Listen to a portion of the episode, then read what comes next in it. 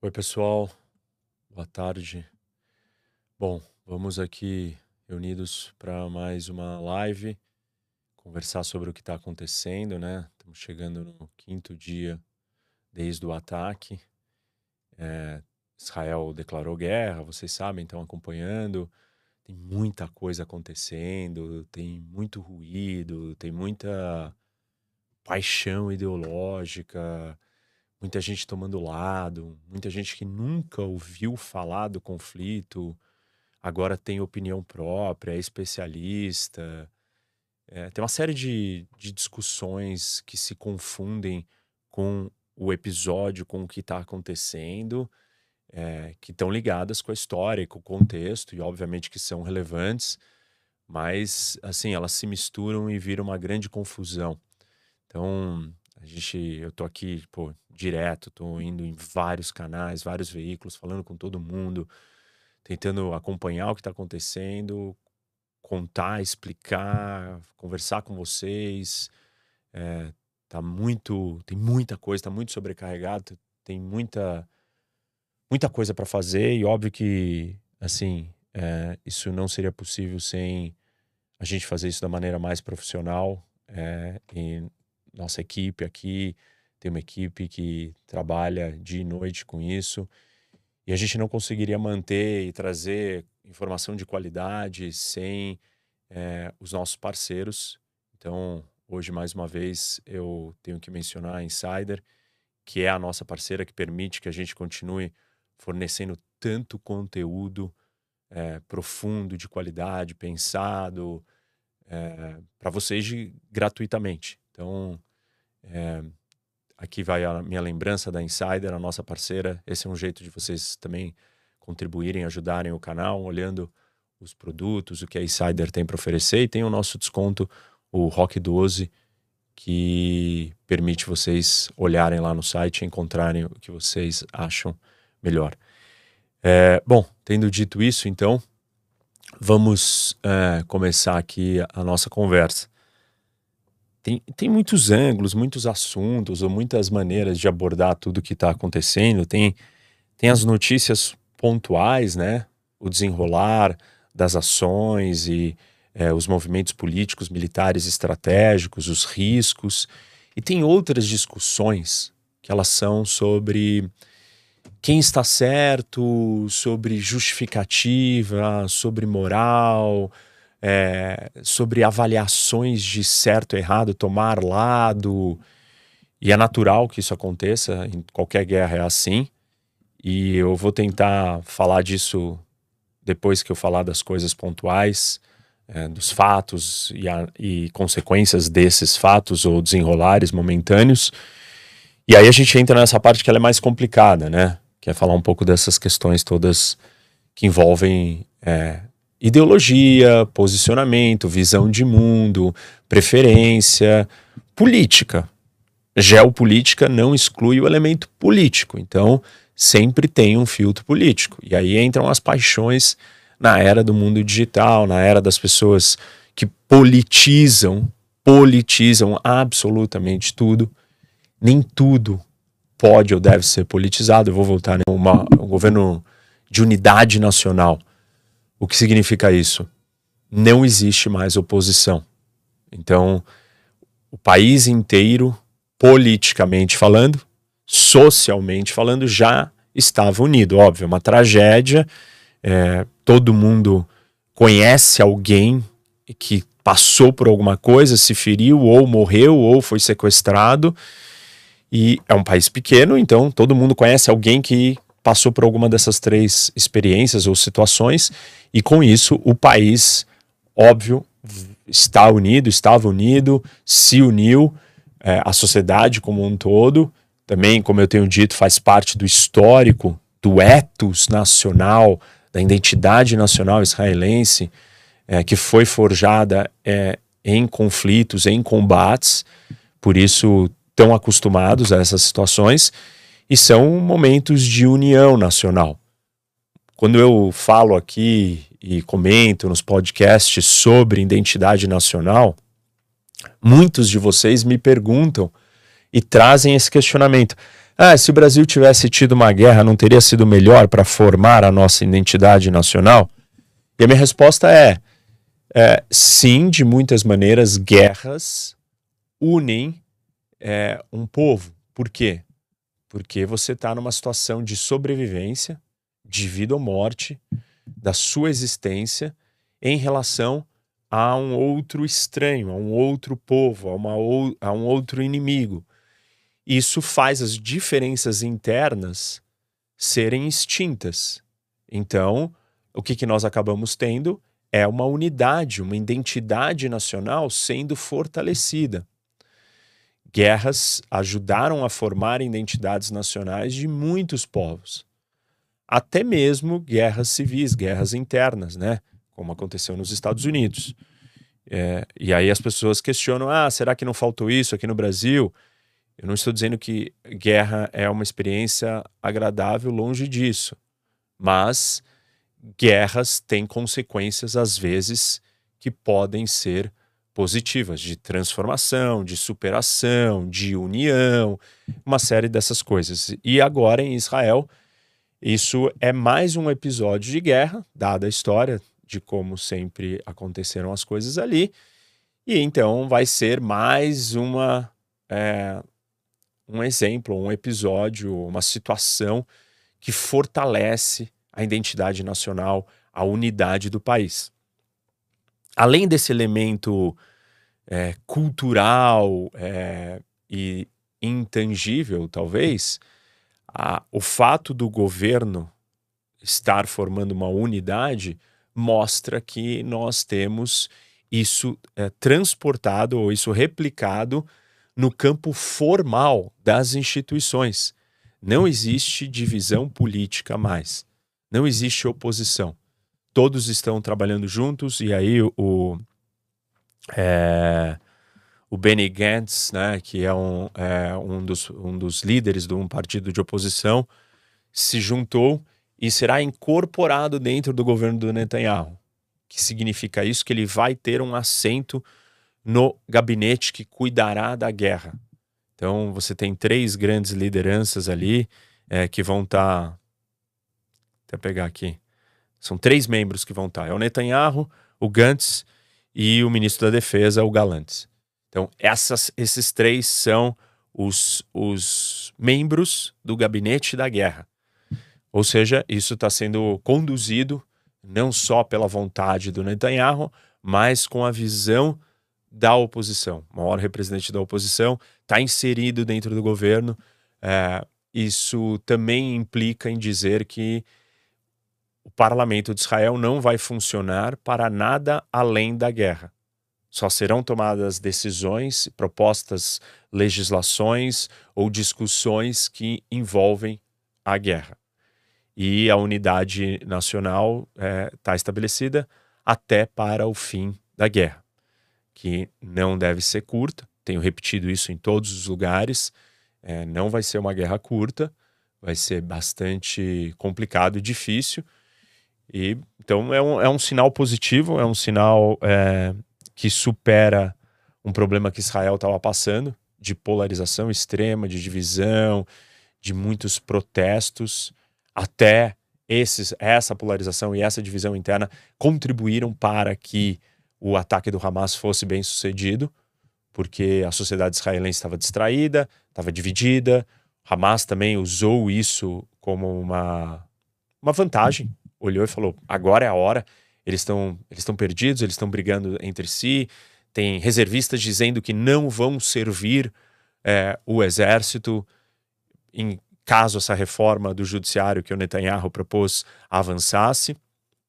Existiu é, nas, nos últimos dias conversas para que o Netanyahu retirasse alguns dos membros extremos da sua é, coalizão para que então se formasse esse governo de unidade nacional.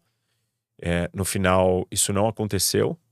É, o governo de unidade nacional foi formado mesmo com as figuras é, mais extremas é, da coalizão do Netanyahu, que estão ali. Mas, mas, o fato de, é, da oposição ter sido inserida dentro do gabinete da guerra vai retirar um pouco é, das possíveis opiniões que é, essas figuras mais, esses dois partidos mais radicais ou ultranacionais ou ultra religiosos teriam na condução da guerra. Isso é positivo.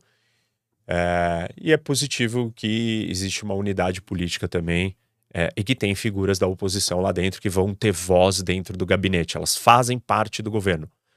É, que fique claro isso, né? Então, o que significa essa unidade é que a oposição está dentro do governo. Não existe uma única voz, existem é, percepções dissidentes e diferentes dentro do governo para tomar as decisões do andamento da guerra e do que pode acontecer. Será que isso vai durar? Não dá para a gente dizer, principalmente quando chegar nos momentos mais difíceis, com as decisões mais complicadas. Em algum momento, Israel terá que tomar decisões entre é, conter o seu avanço para ceder a pressão, chantagem e ameaça do Hamas com os reféns. Em outros momentos, talvez é, se escolha e decida que não pode ceder às demandas do Hamas e vão ter que avançar mesmo com um custo de vida para os seus próprios cidadãos. É, são escolhas muito difíceis do ponto de vista político, do ponto de vista moral é, e do ponto de vista jurídico vão ser muito complicadas fazer essas escolhas entre quem vive e quem morre, mas essa é a realidade. E, e esse é um ponto importante, né? Quando a gente fala de uma situação como essa, é, não adianta a gente manter um pensamento utópico de ah, não, é, mas a decisão não precisa ser dessa maneira, ou a decisão é muito fácil. Claramente, claramente, absolutamente, nenhuma decisão será muito fácil. Se você tem essa visão, é, se você acha que é muito simples as escolhas a serem feitas, você não está entendendo a gravidade do problema e você não está entendendo o que é a política é, e o que é uma situação dessa natureza todas as opções colocadas na mesa são opções de dilemas. O que é um dilema? Se eu for para cá, eu perco muito aqui. Se eu for para lá, eu perco muito daqui. Nenhuma escolha será perfeita, simples e óbvia. Nenhuma. Nenhuma escolha é óbvia.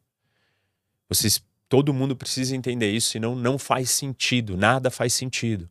Senão é uma simples análise de ah, tanto faz, é, um, é aquilo, aquele tá errado e acabou, e é tudo simples, é tudo óbvio, tudo é teoria da conspiração, tudo foi planejado é, para se ganhar alguma coisa própria.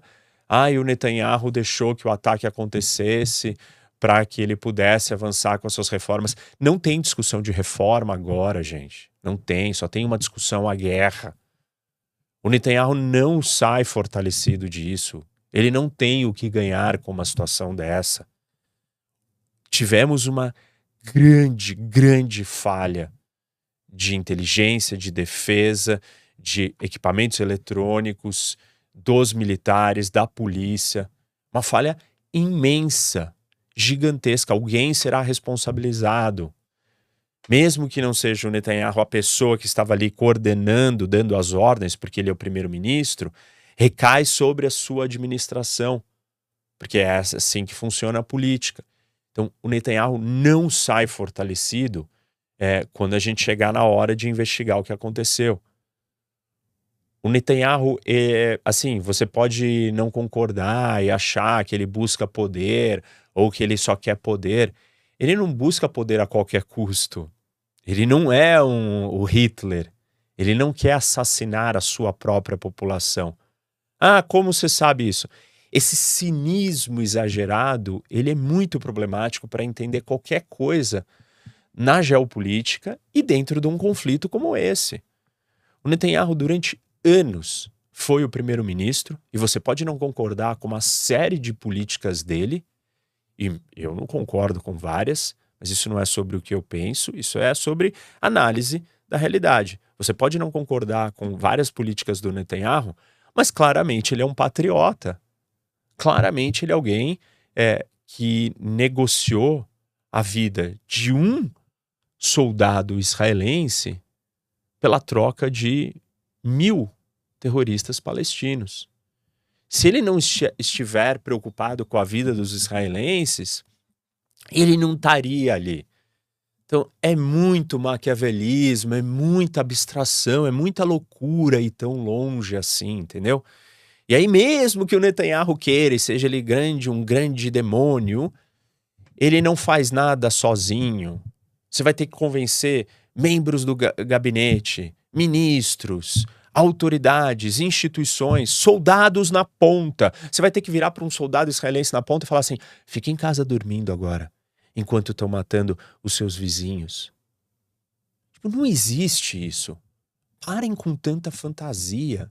Tipo, não existe. Não repitam isso, não falem esses absurdos.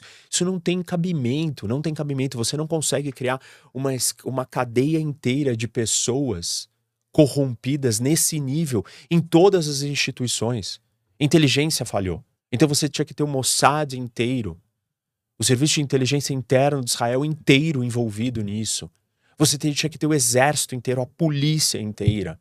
Você tinha que ter pessoas da população, é, defesa civil, agentes de fronteira, ministros, gabinetes, pessoas de todos os níveis iam estar, estar envolvida com isso. E é óbvio que isso não aconteceu. Então, assim, isso não é uma opção, isso não faz parte da análise. É, o que faz parte da análise é aconteceram falhas, algumas dessas falhas estão ligadas com escolhas tomadas, não intencionais. Esse é um outro grande problema desse debate. Distinguir quando existe uma intenção e uma coisa não intencional é fundamental para você entender o que está acontecendo nesse conflito ou em qualquer conflito, ou, aliás, em qualquer assunto de geopolítica. Existem ações intencionais e existem consequências não intencionais de coisas e decisões tomadas. Uma decisão que influenciou o que aconteceu, é, a falha toda é, do governo israelense. Direcionar uma quantidade muito grande de soldados para a Cisjordânia, inclusive divisões e batalhões que eram responsáveis e deveriam estar em Gaza, foram retirados dali e colocados na Cisjordânia. Por quê? Se achava que Gaza era um lugar que estava é, controlado. Se entendia que Gaza estava controlado. Essa é uma das razões. A segunda razão, existiu uma intenção política de concentrar esforços na Cisjordânia. Por quê? Coisas estão acontecendo na Cisjordânia. Parte dessas coisas tem a ver com é, assentamentos, com choque entre israelenses e palestinos na Cisjordânia, instabilidade da autoridade palestina, ataques terroristas, uma mistura de coisas ali. Parte dos assentamentos tem a ver com a coalizão que tem é, extremistas do lado do Netanyahu, que querem é, um projeto expansionista no território. Então, assim, é, as coisas elas têm explicações e, e elas não são é, fantasias maquiavélicas e cínicas. Eu o tempo inteiro repito para vocês e bato aqui nessa tecla que esse cinismo exagerado ele não explica nada. Você não precisa de, de entendimento de análise geopolítica. Você só precisa dizer o seguinte: todo mundo é igual, todos os países têm interesses, todos os lados têm interesses, todas as lideranças só trabalham para o seu interesse próprio elas não estão nem aí para ninguém, elas não representam a população, elas só ligam para a sua sobrevivência no poder. É o ápice do cinismo. Todo mundo só está olhando para si. E não funciona assim as coisas. Ah, o político não quer se reeleger? Claro que ele quer. Porque se ele não se reelege, ele não consegue manter o seu projeto de é, trazer aquilo que ele acredita, ou que ele muda, ou que ele quer mudar, ou que ele representa para a sociedade. Mas se ele só representa o seu interesse, ele não representa o interesse da população. E a população não elege ele se ela achar que ele nunca está representando ela. Então, essas posições extremas, elas não conseguem explicar nada. Outra dessas posições extremas é ficar repetindo: ah, não, porque é todo mundo igual. Hamas e Israel são iguais. é, a China e os Estados Unidos são iguais. É, eu, eu não compactuo nessa visão. Eu tento o tempo inteiro explicar para vocês o porquê que esse tipo de posicionamento é extremamente complicado. É, isso não quer dizer que países não busquem os seus interesses. Eu falo disso o tempo inteiro. Mas não é não é simples e, é, e, óbvio ficar igualando tudo e todos a todos os momentos. Isso não funciona. Não funciona porque não descreve a realidade, não funciona porque a política não, não é assim e não funciona do ponto de vista moral e não funciona do ponto de vista civilizatório. Não tem civilização se todo mundo é igual. Se todo mundo é igual, todo mundo é bárbaro. Então não tem distinção entre uh, barbárie e civilização. Então é tudo igual. Tanto faz. Nesse, nessa lógica, a Noruega é igual à Somália. E assim, desculpa, não tem nada a ver. A Noruega não tem nada a ver com a Somália. Tipo, querer igualar essas coisas não são possíveis. Não, tipo, outra outra ideia então que vocês têm que é, deletar da cabeça. Não igualem tudo, não é tudo igual. Porque as coisas não são iguais. É, quantas pessoas nós temos? 14 mil, muito bem. É... Hum. Tá. O que mais que está acontecendo no ponto de vista prático, né? Eu tenho puxar esse mapa aqui para cá. Isso. É... Bom, Gaza tá aqui, né? Cisjordânia tá aqui. Eu quero mostrar aqui para vocês. Porque outro dia entrei numa discussão. É... Alguém começou a discutir comigo, né? Falando que Gaza é uma. Esse é um dos argumentos que está correndo aí. Eu vou até fazer um vídeo só disso, mas estou aqui com vocês, vou explicar um pouco desse argumento para as pessoas entenderem. É, tá vendo aqui? Aqui é Gaza. Essa linha que eu estou desenhando. Se puder trancar aqui para eu desenhar. Tá.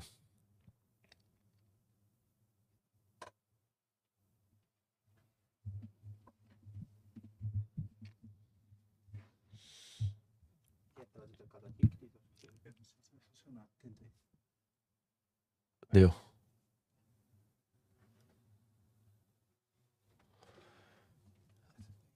Aqui é a fronteira de Gaza. O que, que é essa linha aqui, gente? Que que tá, quem é? Quem tá aqui? O Egito. Gaza faz fronteira com dois países. Dois. Dois países. Israel e o Egito. Tudo isso daqui é fronteira com o Egito. E aí, assim, a ideia de que Gaza é a maior prisão a céu aberto do mundo. Se Gaza é uma prisão a céu aberto, é uma prisão a céu aberto porque o Hamas fez de Gaza uma prisão. Como assim? O Hamas se trancou lá dentro e decidiu que aquilo seria a sua base de ataque, de criar problemas, de violência absoluta contra tudo e todos. Contra tudo e todos? É, porque assim, esquece, se você não acredita é, no argumento israelense, ah, Israel é o inimigo do Hamas. Então, se Israel falar que o Hamas é um problema, eu não acredito. Ótimo, tá bom. Então esquece Israel. Esquece Israel. Esquece completamente. O que Israel fala não vale, não é isso? Tá bom. Então vamos lá. Por que o Egito não abre a sua fronteira para o Hamas com Gaza? Se Gaza está isolado do mundo, não é por causa de Israel. Porque Israel e o Hamas estão em guerra. Vivem em guerra, são inimigos. E quando inimigos estão em guerra, as fronteiras não são, né, a coisa mais amigável. Aliás, não precisa estar em guerra para a fronteira ser um lugar fechado, que não pode passar, que tem que ter revista. Já imaginaram isso, né? Isso não é uma, não é uma novidade. Se você quiser cruzar do México para os Estados Unidos, é, assim, existem falhas na fronteira e pessoas tentando cruzar aquela fronteira, mas a grande discussão é que aquilo é uma ameaça à segurança nacional, aquilo é um problema, não se pode permitir que aquilo aconteça. Essa é, é uma premissa básica da relação entre países e fronteiras.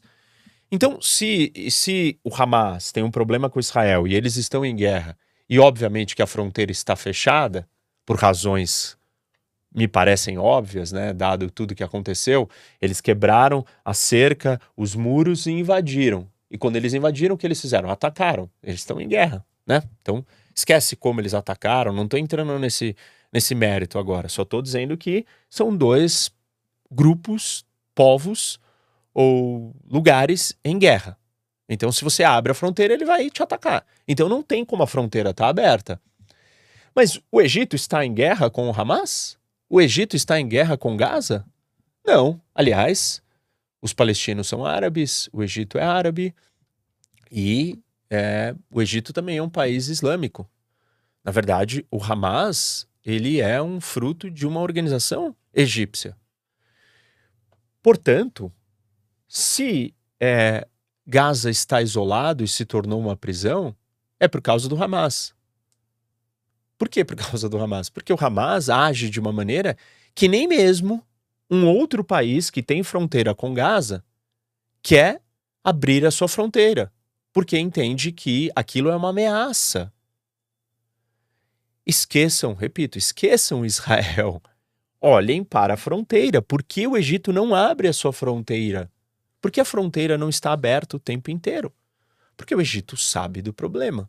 Então, o problema de Gaza não é nem Israel e nem o Egito. O problema de Gaza é o Hamas. Assim, não dá para. Não, não tem como sustentar esse argumento de que é uma prisão a céu aberto causada por Israel. Não tem. E, tipo assim, não é o lado que você quer tomar, é só os fatos. E talvez as pessoas não saibam. Quem vem discutir comigo virou e falou assim: não, é, Gaza não tem fronteira com o Egito. Eu falei, pô, mas aí é uma questão, você precisa olhar o mapa uma questão geográfica. Você precisa ver o mapa, você não sabe. Tem fronteira, isso daqui é a fronteira, ó. Fronteira, Egito e Gaza. Assim, tem coisas que não tem como. Não é uma questão é, de, tipo, interpretação. Essa questão aqui, ela não é de interpretação. Dizer que é, Gaza é uma prisão a céu aberto, criada por Israel, não é uma questão de interpretação. É, é uma pura e única é, vontade de construir uma narrativa política, ideológica, que distorce a realidade e os fatos. E essa realidade aqui, gente, assim, talvez não exista nenhum outro ponto nesse conflito que ele seja tão óbvio e fundamental. Não tem como você.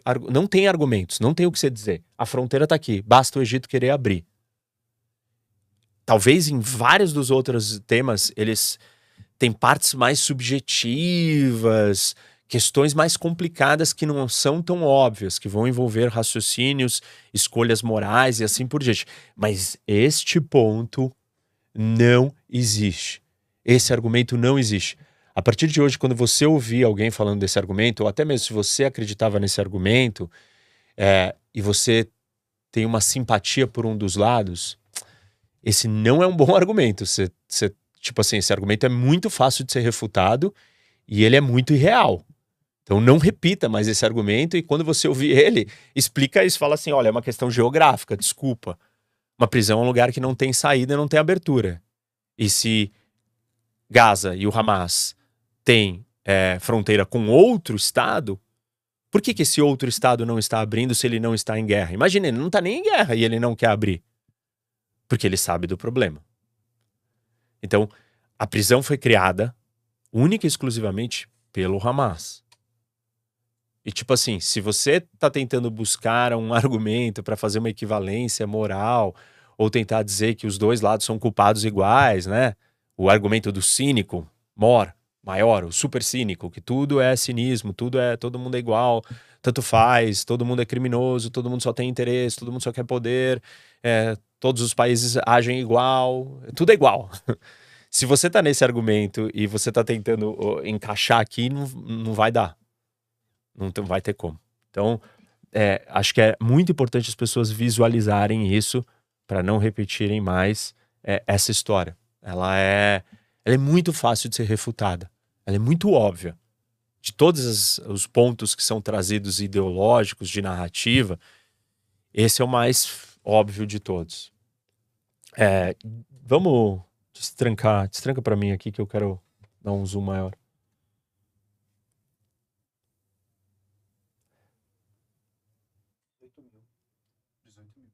Bom, 18 mil. 18,400.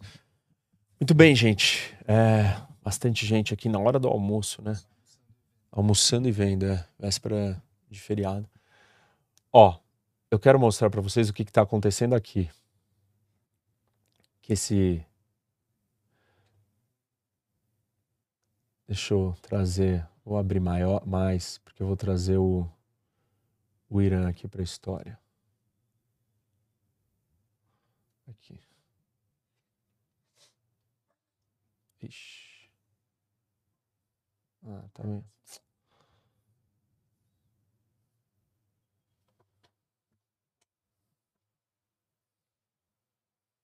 Cadê aquela flechinha que chega no.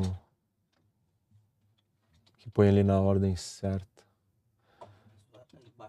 Não, aqui já deu. Não, não tá aqui a flechinha, sabe? Que ela direciona para o norte. Ela sumiu. Bom, mas aqui está o Irã.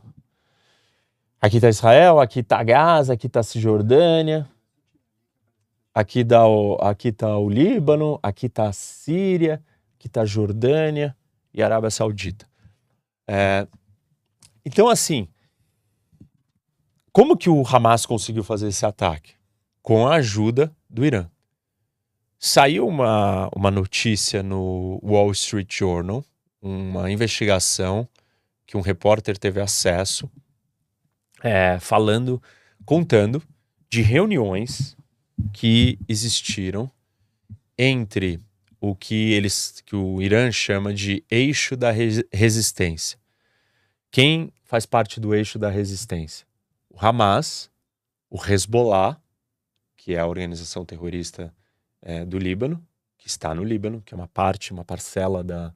É, representa uma parcela da população do Líbano, não é a totalidade, e a Jihad Islâmica, que é uma outra organização terrorista menor, que também está localizada em Gaza.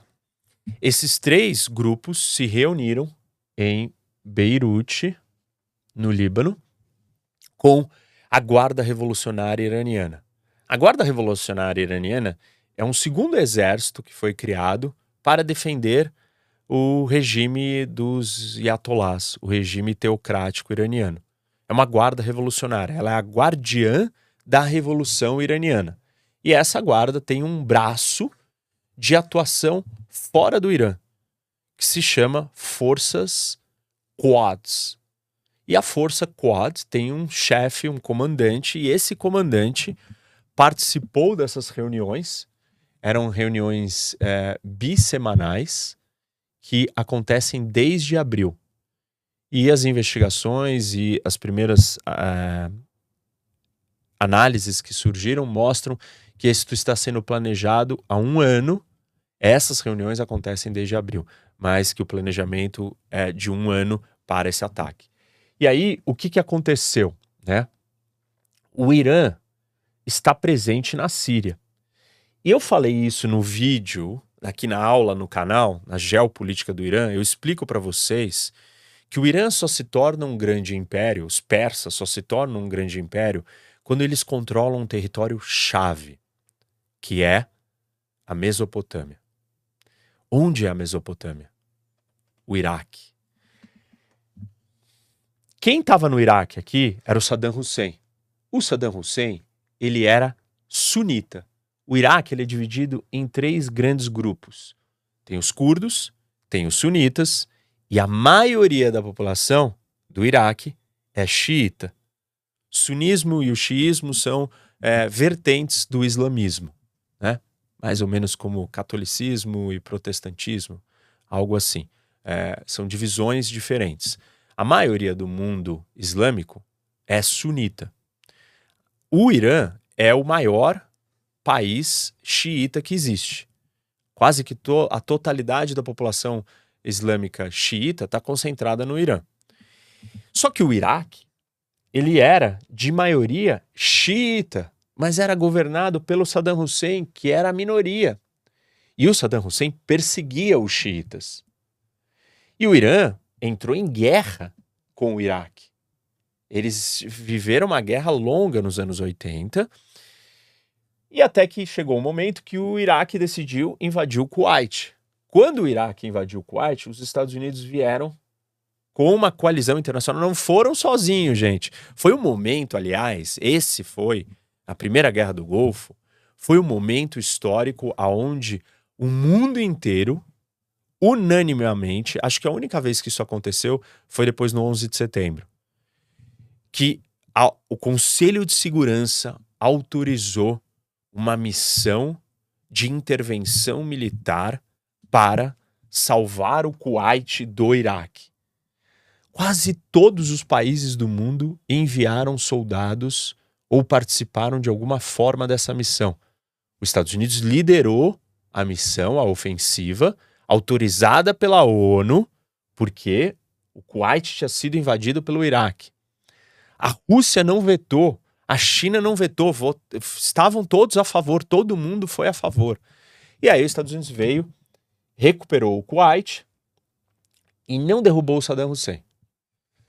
E aí, essa primeira guerra do Golfo, depois tem os ataques de 11 de setembro, aí o, Kuwait, o, o Saddam Hussein continua lá e tal. E aí vem a história das armas de destruição em massa, e os Estados Unidos falam assim: não, então a gente não pode deixar o Saddam Hussein lá, vamos terminar o que a gente começou, vamos derrubar o Saddam Hussein, ele é uma ameaça para o mundo depois, na era pós, pós 11 de setembro, no mundo do terrorismo. E aí os Estados Unidos invadem o Iraque sem autorização da ONU, um grande fracasso. É, a inteligência falhou, não existiam armas de destruição em massa nucleares, né, que é o que eles achavam. O Iraque já tinha usado armas químicas é, contra a sua própria população, contra os curdos, é, perseguia também os xiitas. Então a gente sabe. Existe comprovação de que o Iraque tinha sim armas químicas, ele usou essas armas. Então, mas mesmo assim, os Estados Unidos entrou, a guerra foi um fracasso, derrubou o Saddam Hussein. Quando derruba o Saddam Hussein, qual é a maioria da população? Xiita. O que eles fazem? Tomam o poder.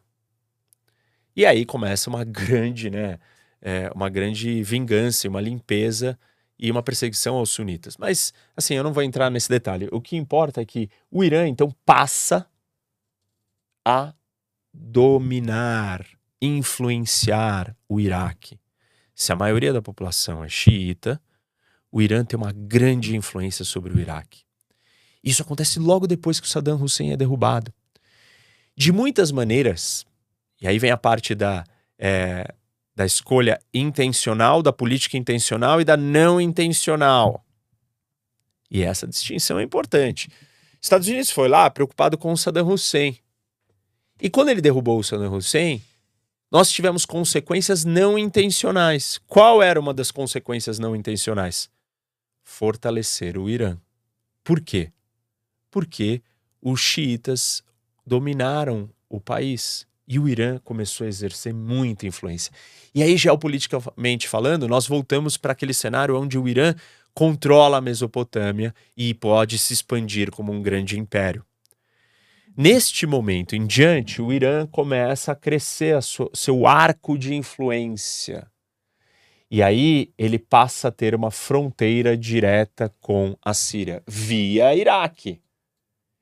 Quando ele tem uma fronteira com a Síria maior, armas, dinheiro, munição, é, apoio, influência política, tudo flui melhor. Tá vendo como a geografia é importante? Tá vendo como a geopolítica não é só falar dos assuntos internacionais sem falar da geografia? Isso é a geopolítica. O acesso por terra a conexão terrestre permitiu que a influência iraniana se tornasse muito mais sólida, formando um arco de influência que vinha daqui do Irã, ou quase lá do Afeganistão, passando pelo Iraque, passando pela Síria e chegando no Líbano. No Líbano tem a sua seu braço, a sua organização treinada, muito próxima do Irã, que é o Hezbollah, que são xiitas. Então, é, com, esse, com esse cenário, o Irã vai ganhando mais força. E depois tem Estado Islâmico, tem uma série de coisas que acontece aqui, retirada total dos Estados Unidos do Iraque, e o Irã vai consolidando essa força. E aí tem a guerra na Síria. E a guerra na Síria fragmenta demais o país, enfraquece o Assad, que é o aliado do Irã. O Irã vai lá lutar na guerra da Síria. Ele manda a sua guarda revolucionária, as suas forças quads e recruta o Hezbollah e fala assim: venham para dentro da Síria. Bom, então a presença do Irã na Síria permitiu que ele tivesse mais próximo de Israel, muito mais próximo. Não só com o Hezbollah no Líbano, mas com bases, com treinamento. Então o Irã começa a financiar e prepara toda essa grande história aqui de ataque a Israel. Ajuda e faz acontecer. E quando o Irã faz isso acontecer, é agora o grande questionamento é: o Hezbollah vai entrar na guerra? Os Estados Unidos estão enviando o seu mais moderno porta-aviões para a região para dar um recado. Irã, controle o Hezbollah. Nós vamos usar a força. Ah, os Estados Unidos vai entrar em guerra com o Irã? Não, porque o Irã não vai é, desafiar os Estados Unidos desse jeito. Ah, como você sabe? Os Estados Unidos assassinou um dos generais mais importantes do Irã e não teve nenhuma retaliação direta. Ok, parte da retaliação está aqui, né? Ajuda do, ao Hezbollah para que acontecesse esse ataque.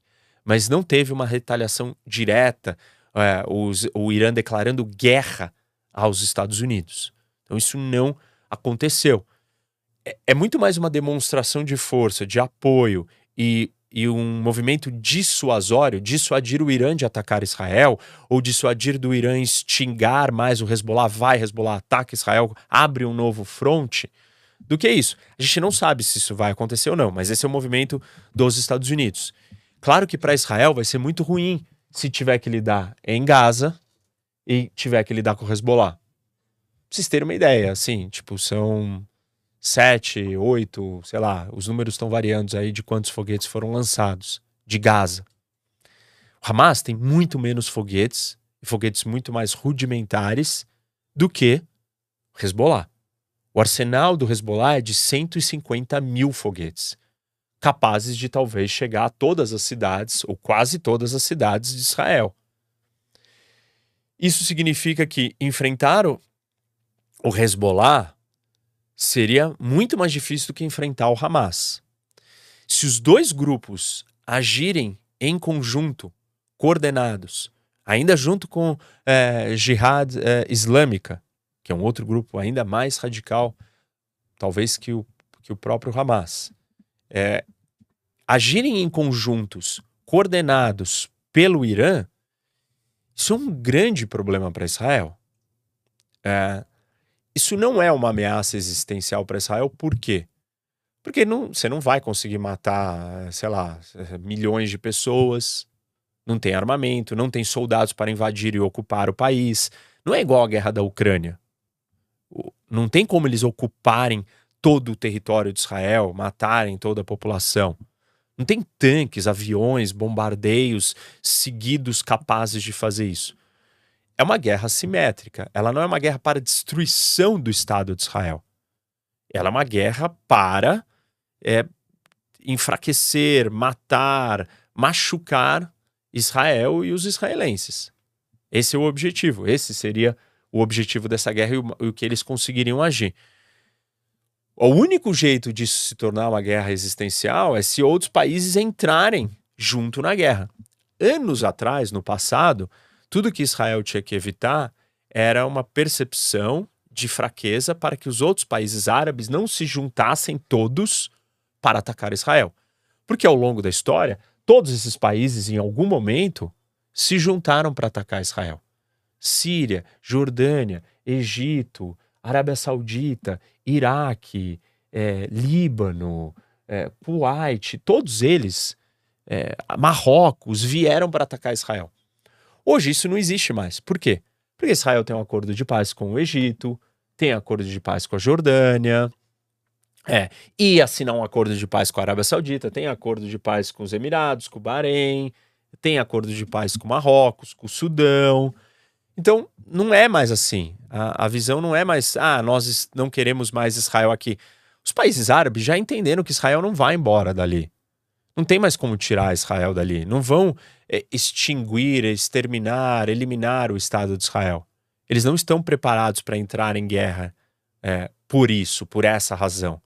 Eles desistiram, eles se transformaram, eles perceberam que isso não ia levar a, a lugar algum. Essa é uma diferença de postura, é, de entendimento da posição do Hamas para o Egito, por exemplo. O Egito, no começo, ele não queria que Israel existisse. Ele atacava Israel. E ele entrou em várias guerras com Israel. E aí chegou uma hora que ele falou assim: olha, na verdade não vai dar para eu conviver com meu vizinho tentando exterminar ele toda hora e cada alguns anos inventando uma nova guerra. E aí o Egito mudou de opinião e falou: bom, eu vou ter que conviver com Israel, então é melhor a gente chegar num consenso aqui e assinar acordos de paz e viver em paz. Não é isso que o Hamas quer. Porque o Hamas existe desde o final dos anos 80 e nós estamos em 2023 e até então ele nunca mudou as suas posições. Ele nunca mudou a sua carta de fundação que diz que o Estado de Israel não deve existir. Então, assim, se você está defendendo o Hamas, ou você acha que o Hamas é um produto do conflito é, israelense palestino, você está enganado. O Hamas ele não vai ajudar a causa palestina. Ele não vai ajudar a resolver o conflito. Ele é só um grande destruidor de qualquer possibilidade de paz. Ah, então tirou o Hamas, vai chegar num, num acordo? Não necessariamente, porque é muito difícil. Tem muitos obstáculos, não é um único obstáculo. Mas assim, é absolutamente necessário retirar o Hamas. É suficiente? Não é suficiente. Sei se vocês entendem essa, esses conceitos filosóficos de uma coisa ser necessária e suficiente. É, para se ter a paz entre israelenses e palestinos, é necessário que não exista grupos terroristas que não reconhecem a existência de Israel. Retirando os grupos terroristas da equação é suficiente? Ou seja, então pronto, teremos a paz? Não. Por quê? Porque aí tem todos os outros assuntos, mas é absolutamente necessário, tem que ser retirado grupos terroristas que não reconhecem a existência do Estado de Israel para termos paz entre o povo palestino e é, os judeus ou Israel. Então, voltando aqui para o Irã, é, o que que, assim, né? Como que o mundo tem uma coisa que está acontecendo que o mundo está prestando atenção, que é é, logo no dia seguinte, né, no, no, no, final de semana, na segunda, os mercados, mercado financeiro tal, é, na, no petróleo subiu. E por que subiu? Óbvio, né, todo mundo apreensivo. Qual é o tamanho dessa guerra? Para onde ela vai? É a terceira guerra mundial? Toda aquela história. É uma guerra regional? Quem vai entrar? O que, que vai acontecer? Como que a geopolítica vai afetar o mundo? Vai afetar a economia? Vai afetar as finanças? E aí, é, o mundo entendeu que, tipo, o Oriente Médio, geopoliticamente falando, está instável novamente. Vale lembrar que todo é, essa guerra, né, e esse ataque, ele é comparado à guerra de Yom Kippur, que aconteceu em 1973. E na guerra de Yom Kippur, Israel foi atacada num feriado judaico, Yom Kippur, que é o dia do perdão, é, é o feriado mais importante onde está todo mundo jejuando, Israel foi atacada. Quando Israel foi atacado, os Estados Unidos vieram com armamento para ajudar Israel. E aí os países produtores de petróleo da OPEP se juntaram e colocaram em prática uma uma não é bloqueio é uma é, um embargo a venda de petróleo para os Estados Unidos. O preço do petróleo quadriplicou naquele momento e transformou os mercados de energia daí em diante para o resto do tempo no mundo. E óbvio que se esse daqui é similar, é, foi feito num dia parecido, com a mesma intenção, o que resgatou na cabeça de todo mundo é: isso daqui pode ser um cenário parecido com aquele. E a pergunta que os mercados, né, o que o mundo econômico está fazendo é, é qual é o escopo do conflito? Ele vai ficar só entre Israel e o Hamas? Ou ele vai envolver o Irã? Porque se envolver o Irã, aí o Irã pode retaliar. E uma das maneiras que o Irã sempre retalia, e tem retaliado, nos últimos anos ele tem é, atacado vários navios, é aqui.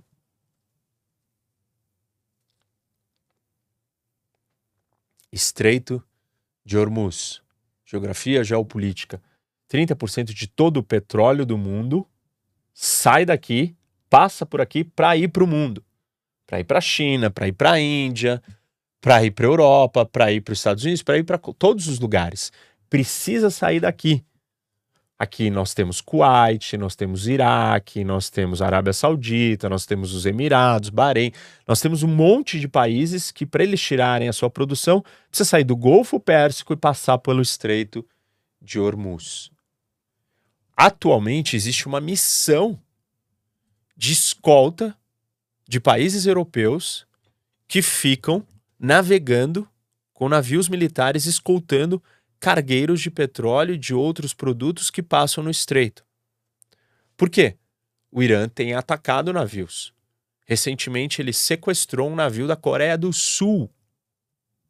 Nossa, mas por que da Coreia do Sul? Porque ele comprou é, produtos. É, a Coreia do Sul, porque a Coreia do Sul fez uma transação com o Irã e ela congelou o dinheiro iraniano.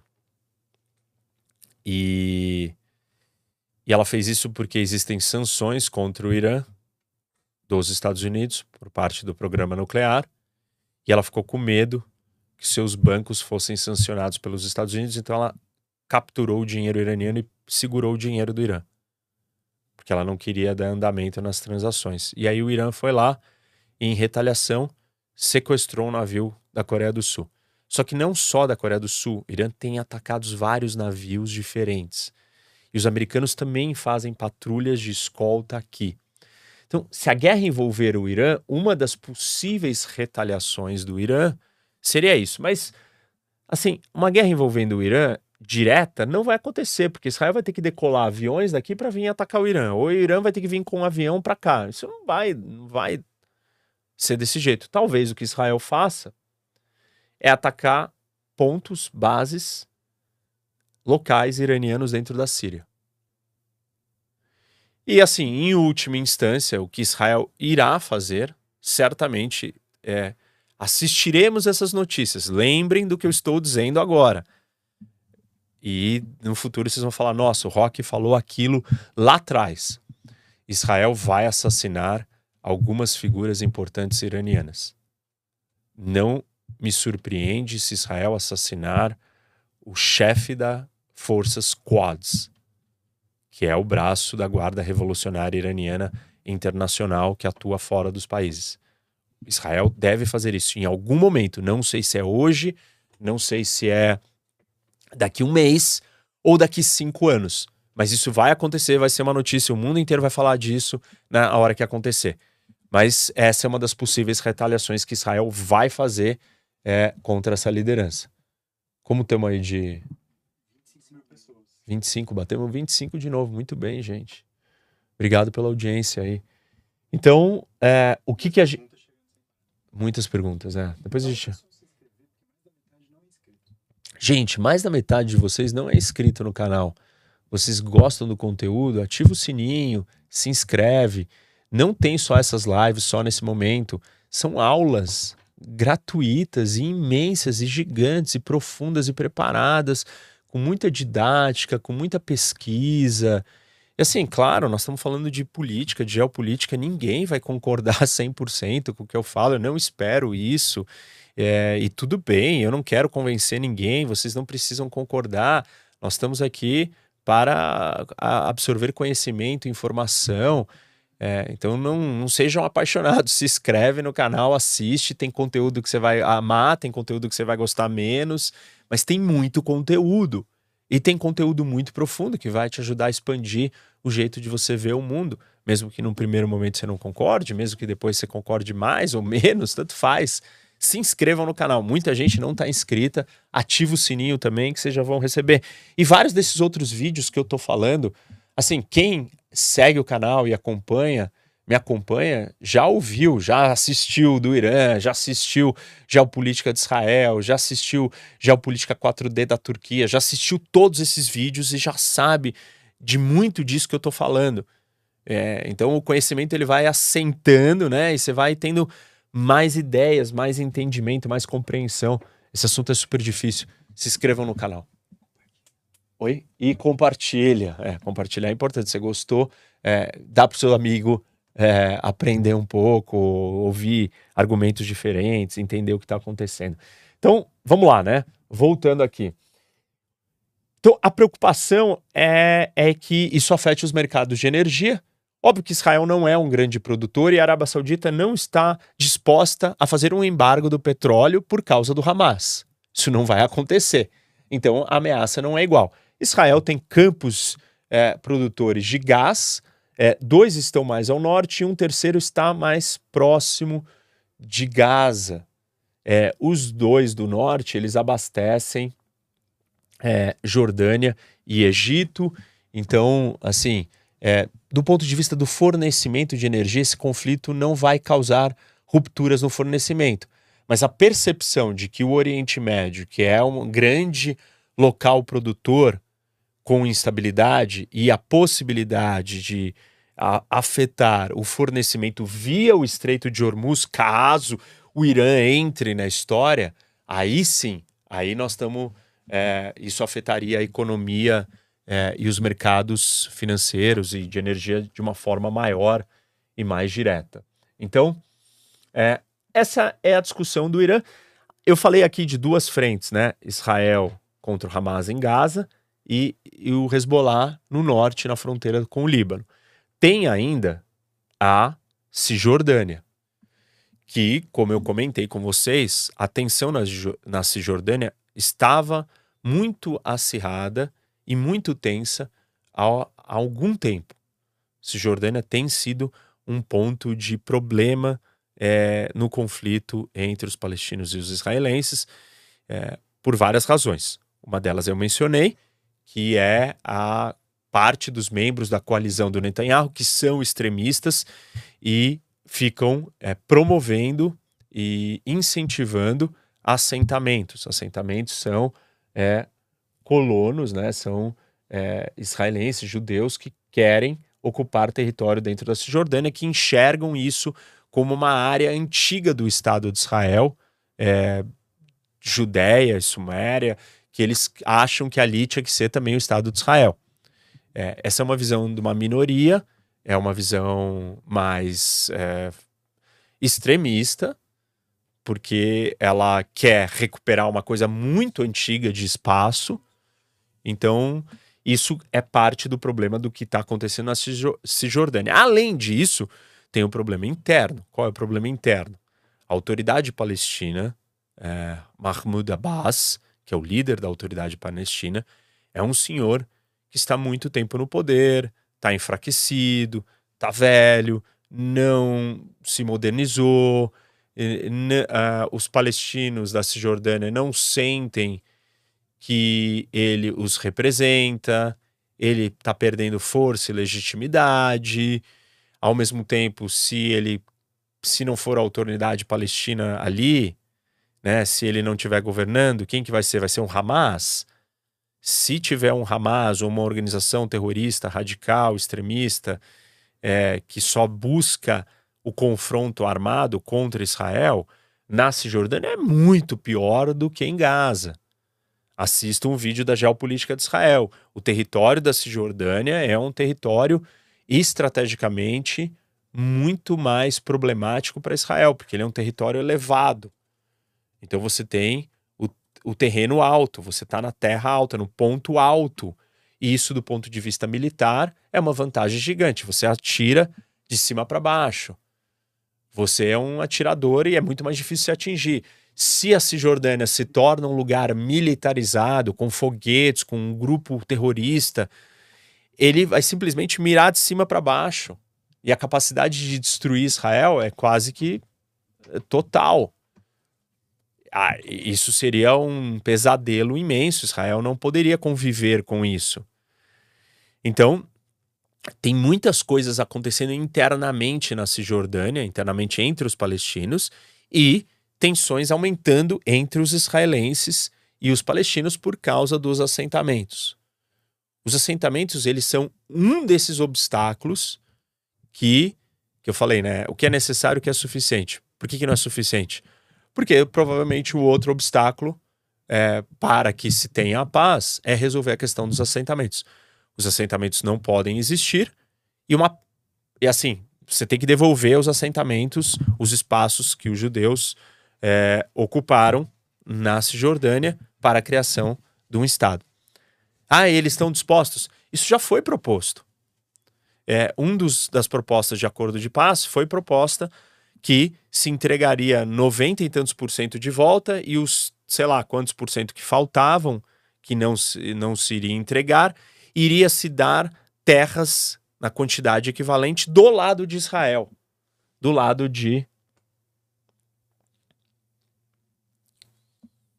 cada fronteira. Aqui tá a fronteira, né, ó. Tá vendo? Essa é a fronteira da Cisjordânia. Então tem assentamentos para cá, para dentro. Então ia se devolver quase todos. O que não desse para devolver, você ia dar um pedaço de terra do lado de lá da fronteira, do lado de lá, do lado de Israel, para equiparar a quantidade de terra. Não foi aceito esse acordo e não é aceito porque uma organização terrorista não quer que tenha um acordo de paz. Esse é um ponto fundamental para vocês entenderem. Hamas jamais vai permitir que exista um acordo de paz. Por quê? Ele é um grupo de luta armada. Se tem um acordo de paz, não precisa mais ter luta armada. Todo conflito armado tem este problema. Isso não é uma, uma, uma novidade, ou isso não é uma, uma questão que só os palestinos precisam lidar um dos grandes desafios pós-conflito armado para se alcançar a paz duradoura são programas de. É, acho que a sigla é, é, eu não sei se é em inglês ou em português, é DDR, né? É, que é desmobilização, é, reinserção e mais alguma coisa. Então, o que, que acontece? Termina uma guerra, tá todo mundo armado. É, reintegration é o terceiro. Disarmament, uh, Demobilization and Reintegration. Desarmamento, desmobilização e reintegração. Quando eu trabalhei é, na OEA, eu trabalhava lidando com o conflito da Colômbia. E a OEA, a Organização dos Estados Americanos, que é a mini ONU das Américas, tinha um projeto e um programa de DDR para a Colômbia. Por quê? Não adiantava você virar e falar assim: fizemos a paz, gente. Tá bom. É, as Farc aceitou fazer a paz com o governo da Colômbia e não vai mais lutar, não vai ser mais um grupo de resistência terrorista armado. As pessoas todas que pegaram nas armas, elas precisam se desarmar, se desmobilizar, ou seja, parar de viver sobre uma lógica de guerra e de confronto e serem reintegradas à sociedade ela precisa deixar de ser é, guerrilheiro, terrorista, e ela tem uma profissão. O que, que é? Ela vai ter que ter um trabalho, ela vai para um restaurante, ou ela vai fazer uma faculdade, ou ela, vai, ela, ela precisa ter uma vida normal, não de, é, de combate armado, não de guerrilheiro, não de terrorista.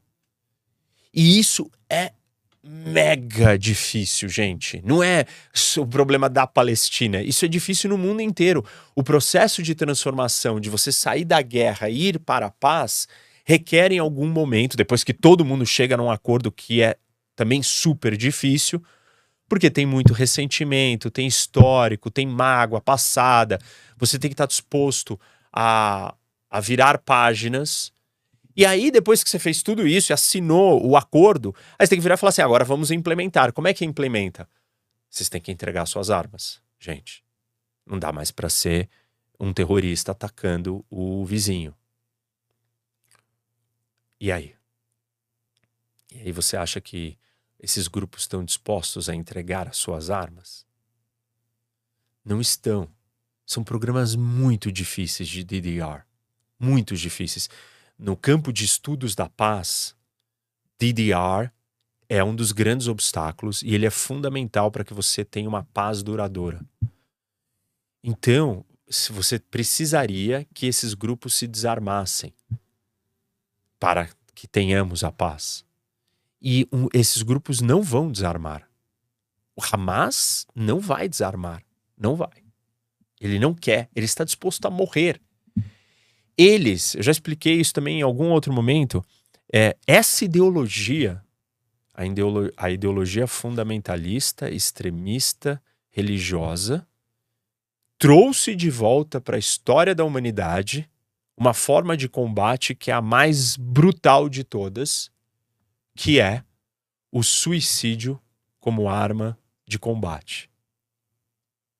Nós tivemos três períodos na história aonde o suicídio foi usado como uma arma de combate. Já falei isso, não sei se vocês lembram.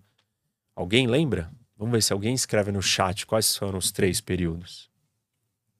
Chat bombando, o pessoal não para de, de falar. 25 mil pessoas aqui.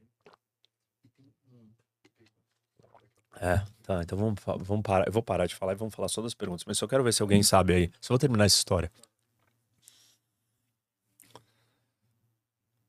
Os três períodos, momentos, grupos que usaram o suicídio como uma arma de combate. É, o pessoal falando Pearl Harbor, Japão, kamikaze, aviões do Japão. O Japão é o terceiro, os kamikazes são o terceiro. E os kamikazes são os maiores e os primeiros que usaram verdadeiramente a ideia do suicídio, porque as duas outras, os dois outros momentos na história que isso aconteceu, não era que você se matava. Oi? Pessoal falando 11 de setembro também. É, mas aí é. Mas eu tô falando. Já são na, na, na, no momento histórico que eu, já, que eu já queria descrever esses daí. Eu quero voltar. Antes, antes da, da ideologia fundamentalista islâmica incorporar e adotar essa estratégia, nós só tivemos a, o suicídio como uma arma de combate em três outros momentos da história. Três outros. Só que dois, os dois primeiros, eh, não era um suicídio que eu me mato. Eu vou para uma operação, para uma missão suicida. Como assim? Eu vou cometer é, o meu ataque à luz do dia de um jeito que eu não conseguirei escapar. Então, eu serei capturado e morto. Os zelotas, nessa época antiga do Oriente Médio, é, dentro é, do que era é, o povo hebreu, Israel, os assassinos, e daí que vem a palavra assassino, que era um grupo dentro é, do mundo persa, do Império Persa, no século XI. Um, um lá atrás, na antiguidade, outro no século XI. Só que esses dois, os zelotas e os assassinos, eles iam e cometiam um ataque a uma liderança à luz do dia e não iam ter como escapar. Então eles eram presos e seriam mortos. Então na cabeça deles era um suicídio, porque você não tem escapatória. Mas não é ele se explodir ou se matar.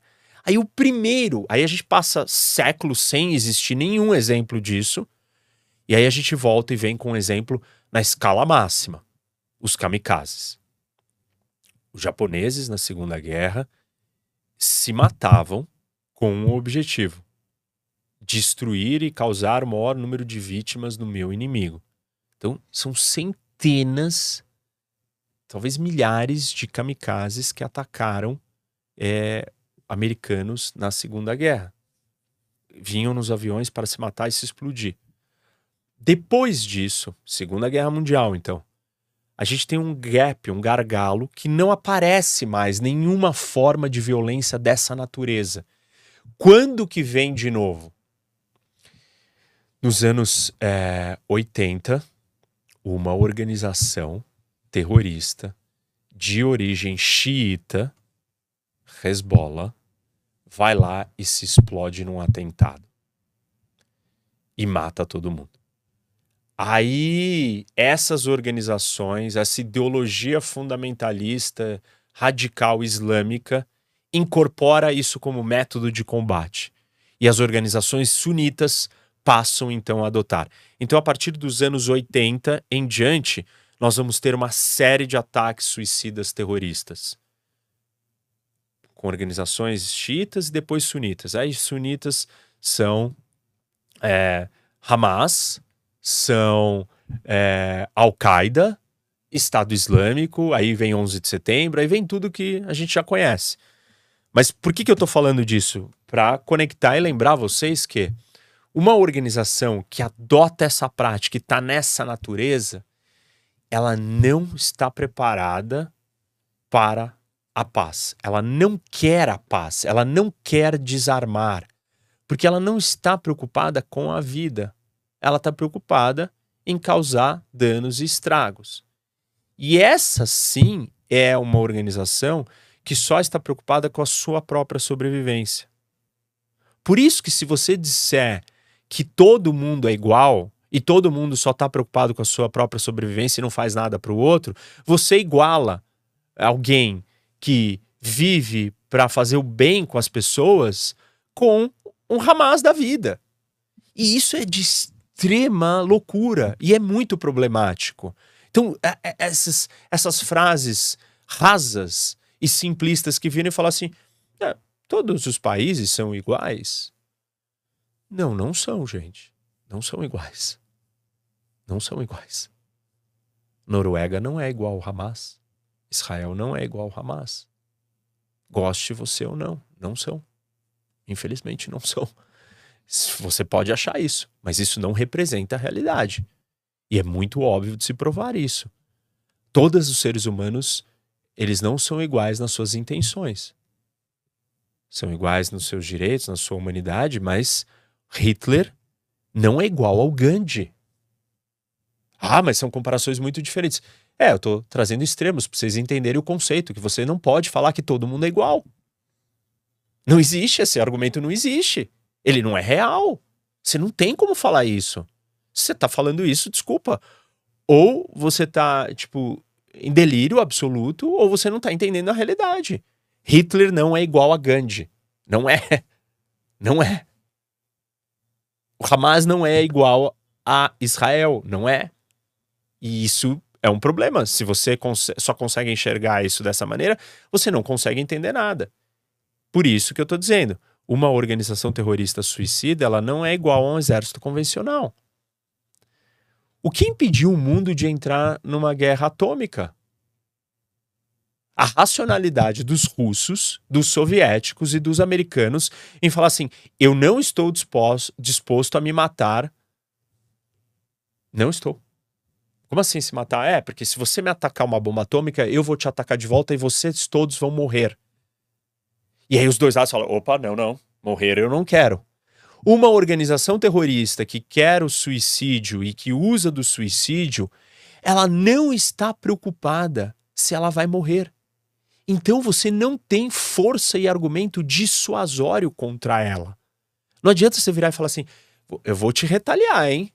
Ele fala: ah, é, ótimo, eu encontrarei setenta e tantas virgens no céu. É essa a lógica do que nós estamos tratando aqui absolutamente imprescindível que você entenda isso.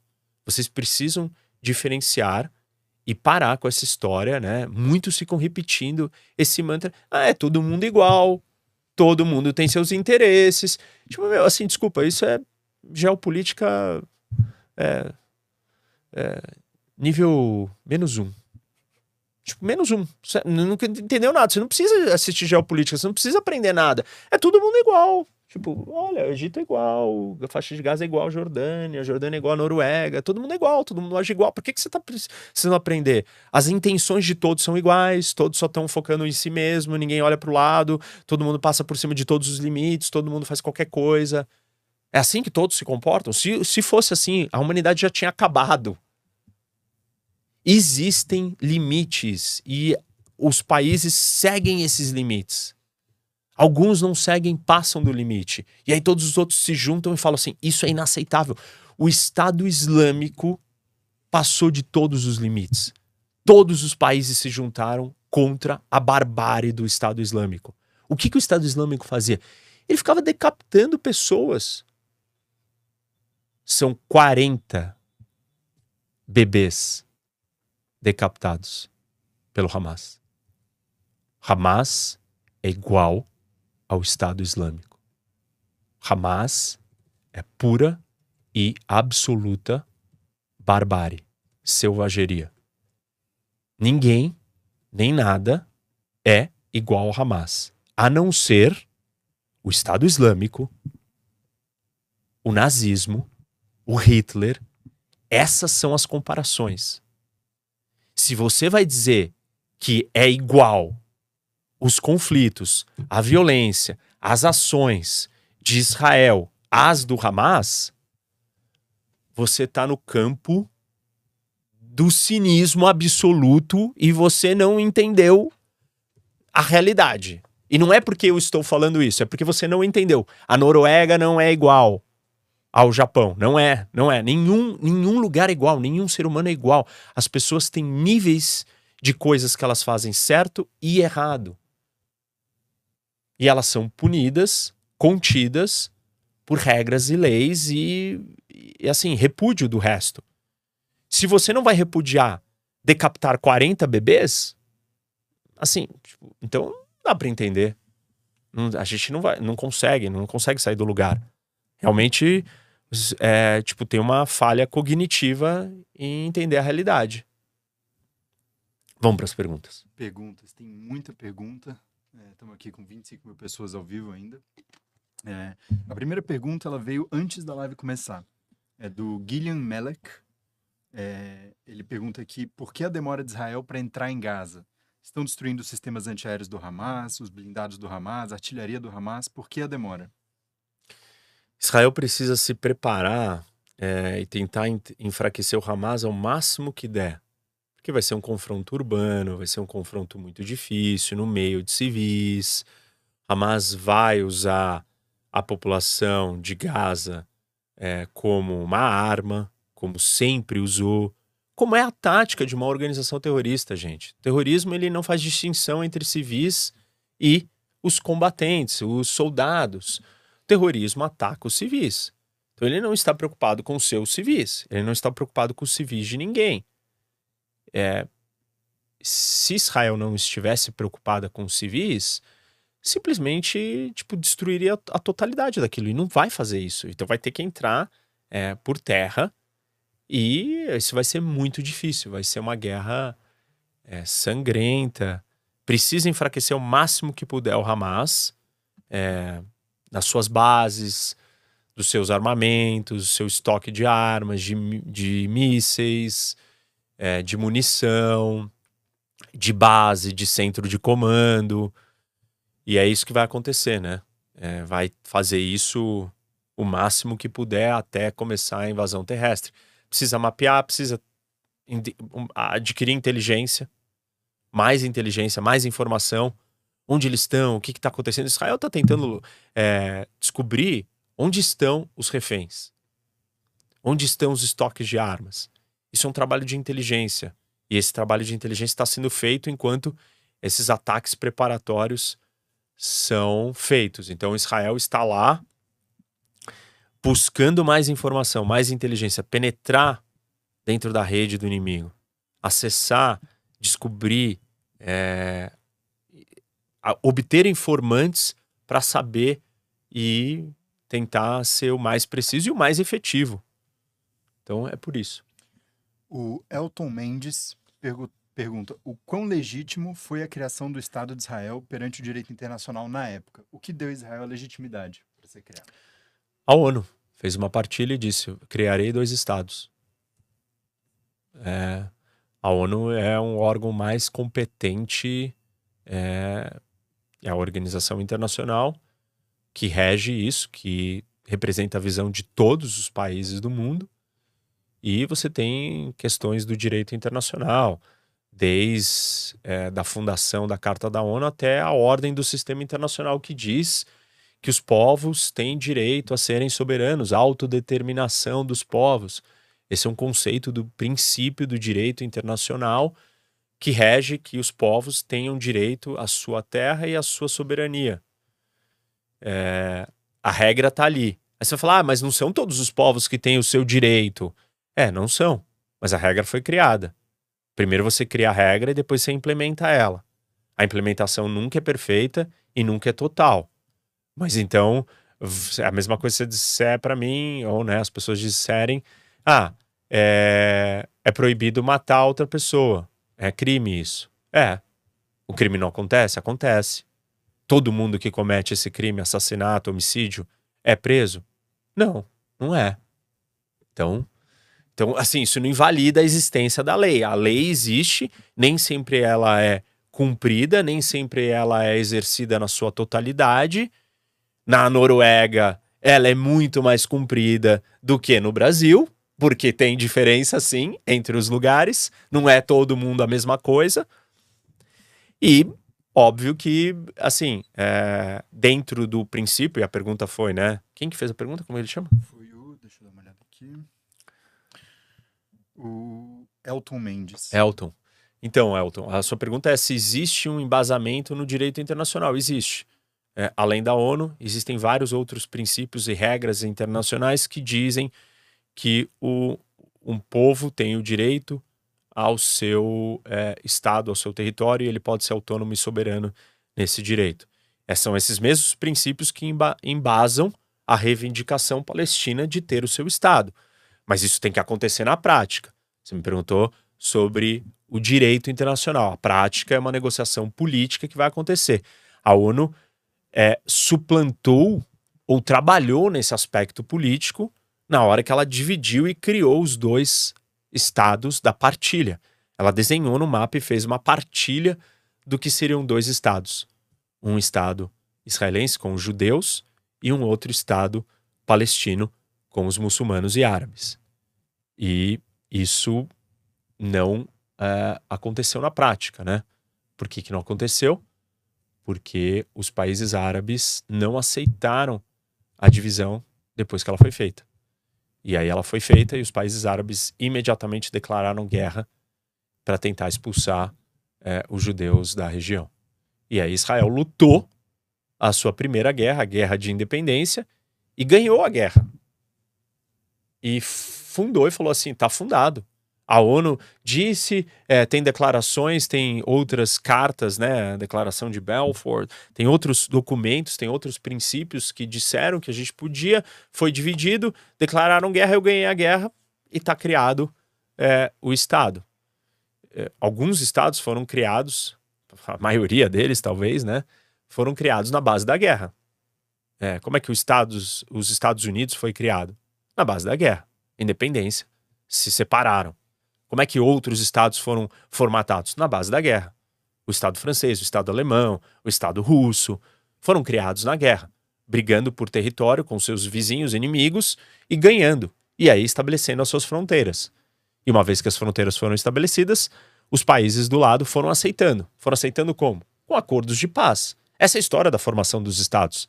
Ah, não, mas um estado criado na guerra não existe. Desculpa, então não existe nenhum estado no mundo. Aqui no Brasil foi dito: independência ou morte. Estávamos dispostos a morrer para criar o nosso Estado independente. Felizmente, não tivemos que morrer. Mas criamos o Estado. E a maioria dos lugares foi na base da guerra. E, eventualmente, os seus vizinhos vão lá e vão assinando acordo de paz e falam: bom, página virada, tá bom, já foi, perdi esse espaço aqui, perdi esse território. É, vou ficar em paz com meu vizinho e vou tocar minha vida. E foi assim que aconteceu. Então, tem um elemento jurídico, tem um elemento político e tem um elemento militar. Quando Israel ganha a guerra de independência, Israel conquistou um pouco mais de território, venceu. Não porque foi para uma ofensiva para conquistar, estava em guerra e acabou conquistando, ficando com mais território do que o desenho original do mapa da partilha. E essa é a primeira mudança do tamanho e das fronteiras desenhadas do Estado. Mas isso é uma guerra. E quando você entra em guerra, você está sujeito a perder ou ganhar território. E aí, depois que você iniciou a guerra, você querer que volte para o status anterior é muito difícil. A Rússia invadiu a Ucrânia. Se a Rússia, nessa guerra, perder parte do seu território, ela perdeu. Óbvio que isso vai ser uma negociação para ver se a Ucrânia devolve.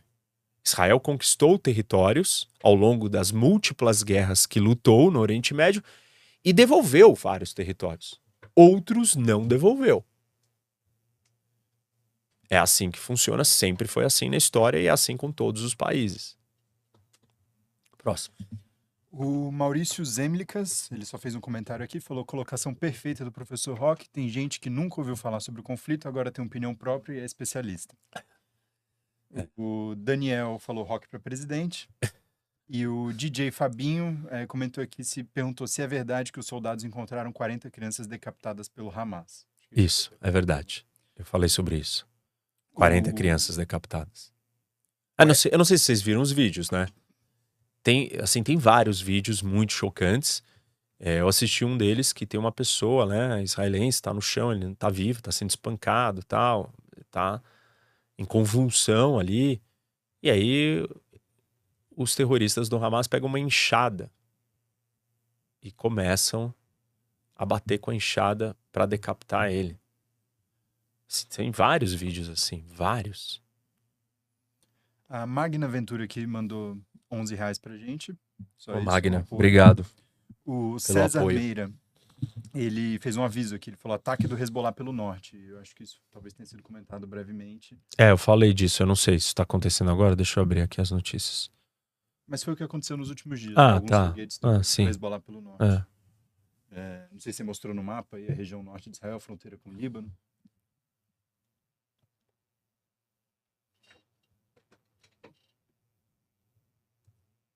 Esse mapa tá com as estradas, a gente precisa tirar essas estradas aqui para eu poder. Do lado da camada ali, talvez. Sim. Lá em cima. Agora põe só. Links. Sim, não, não. não. É, exploração. É, mas aqui tá tudo, fronteiras, etiquetas. Não... Então coloca personalizado. Quem vai tirar a estrada de baixo. Aí. Tira a estrada do lado. Aí. Tá.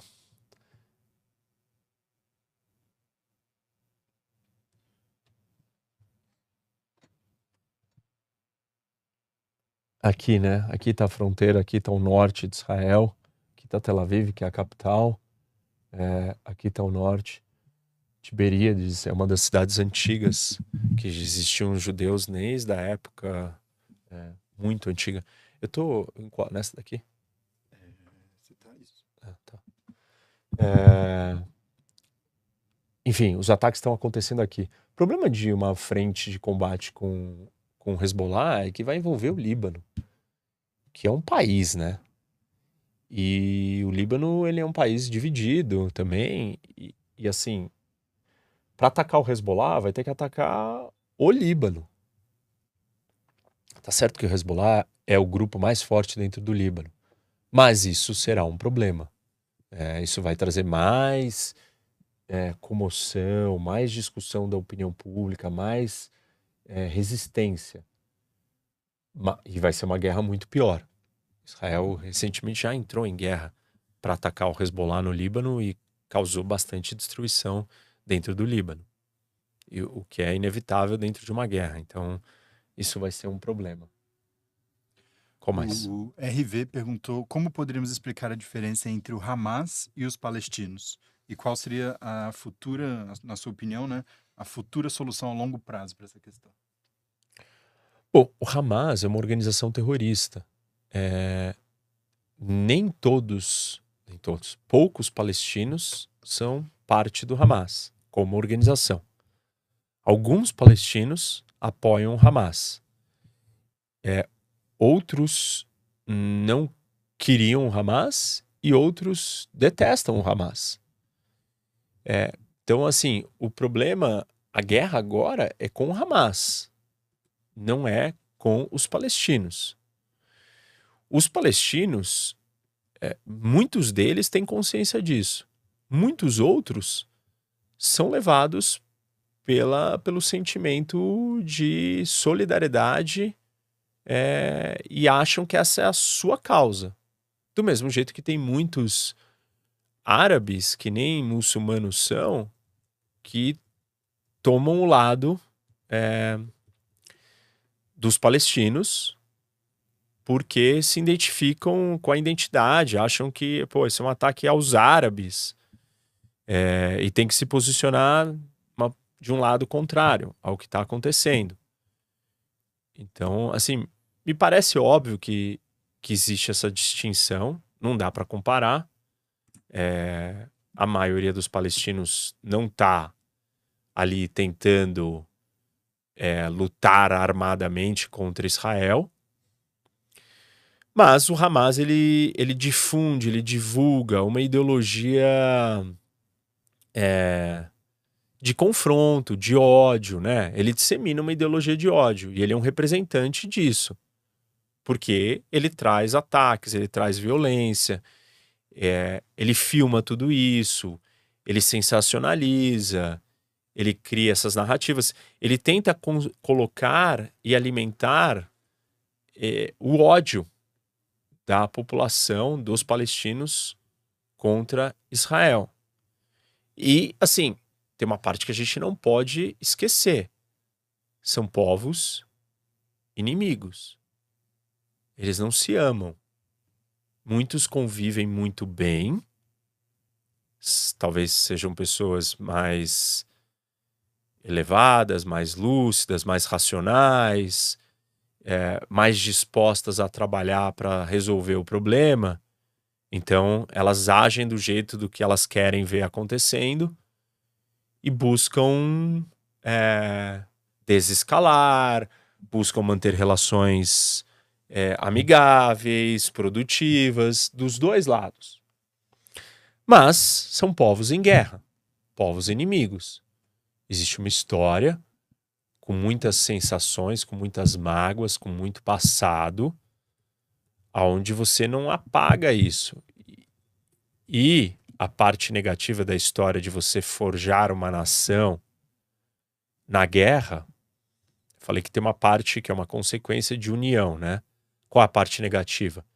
Que é a psique dessa união, ela está muito associada e construída e relacionada em parte ao ódio ou à raiva ou à mágoa ou a separação com o de fora. Eu sempre falo para vocês, né? O que nos faz brasileiros é a gente saber que nós não somos argentinos. O fato de existir uma distinção com outro povo nos ajuda a entender quem somos. Imagina que no caso é, dos palestinos e dos israelenses não é apenas a existência do outro, mas o que faz em parte eu ser quem eu sou é também odiar ou lutar com o meu inimigo. Eu me defino, me ajuda eu me unir, entender quem eu sou, mas a minha definição de quem sou também está associada com esse confronto com o inimigo. E como do lado palestino isso. É, os palestinos não transcenderam é, esse elemento, isso tem um efeito muito maior na sua coletividade, na sua percepção de identidade. E isso é, é, anda mais com eles do que os israelenses. Isso também está dentro dos israelenses, mas eu entendo que os israelenses têm outras, outros objetivos, outras vertentes em andamento. Quais? Uma vez que eles estão, é, que eles viraram algumas páginas, a vida deles está andando. Então a vida da sociedade israelense está andando. Com o quê? Ah, estamos nos desenvolvendo, estamos fazendo a paz com esse vizinho, com aquele, com o outro, cada vez mais vizinhos fazendo a paz, a gente tem mais comércio, a gente tem uma vida melhor, a qualidade de vida está melhorando, a gente está ganhando dinheiro, a gente tem prosperidade, a gente tem é, o nosso dia a dia, a gente tem o nosso espaço aqui, tá bom, a gente vive com ameaça e tal, mas enfim, eles têm outros objetivos que estão caminhando. É, o fato do, é, dos palestinos não conseguirem aceitar é, o, o resultado e um acordo, isso amarra eles no conflito, amarra a história deles, a vida deles conectada ao conflito. E o tempo inteiro que quando eles tentam se desconectar disso e caminhar para frente, eles são puxados de volta por esses grupos sabotadores. Hamas é um grupo sabotador que está destruindo os palestinos. Porque assim, você fala, ah, tá, mas o palestino não consegue, a vida dele não consegue melhorar e mudar porque ele está em confronto direto. Mas ele está em confronto direto por quê?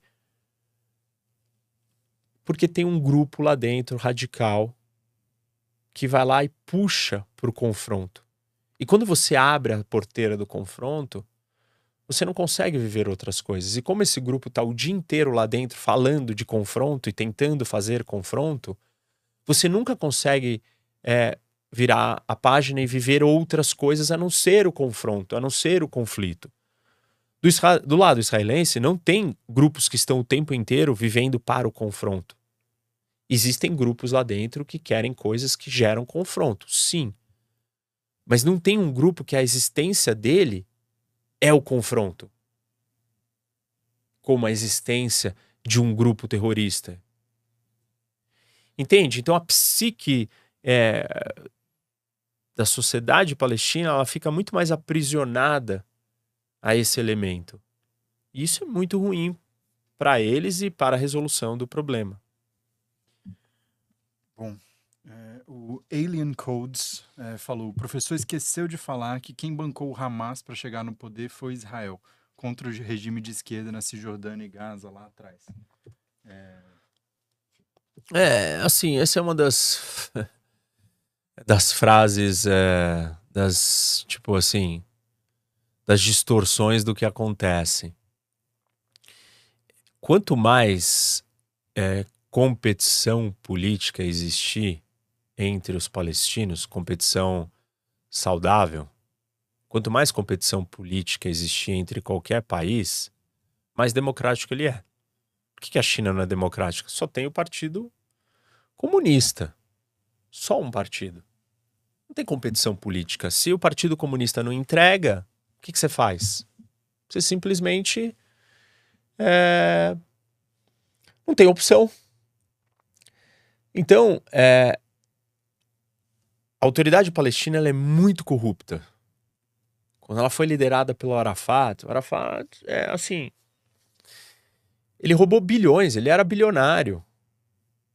E os palestinos vivendo na pobreza absoluta.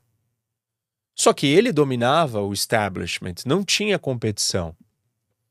Então, é, não pode se dar todos os recursos da ajuda internacional só para um grupo para que se forme um único grupo. Se tentou que o Hamas é, fosse, essa, um, fosse outro grupo. Como se tentou, Israel não está atacando o Hamas todo dia. Israel foi pega de surpresa porque achou que o Hamas está pensando em se transformar.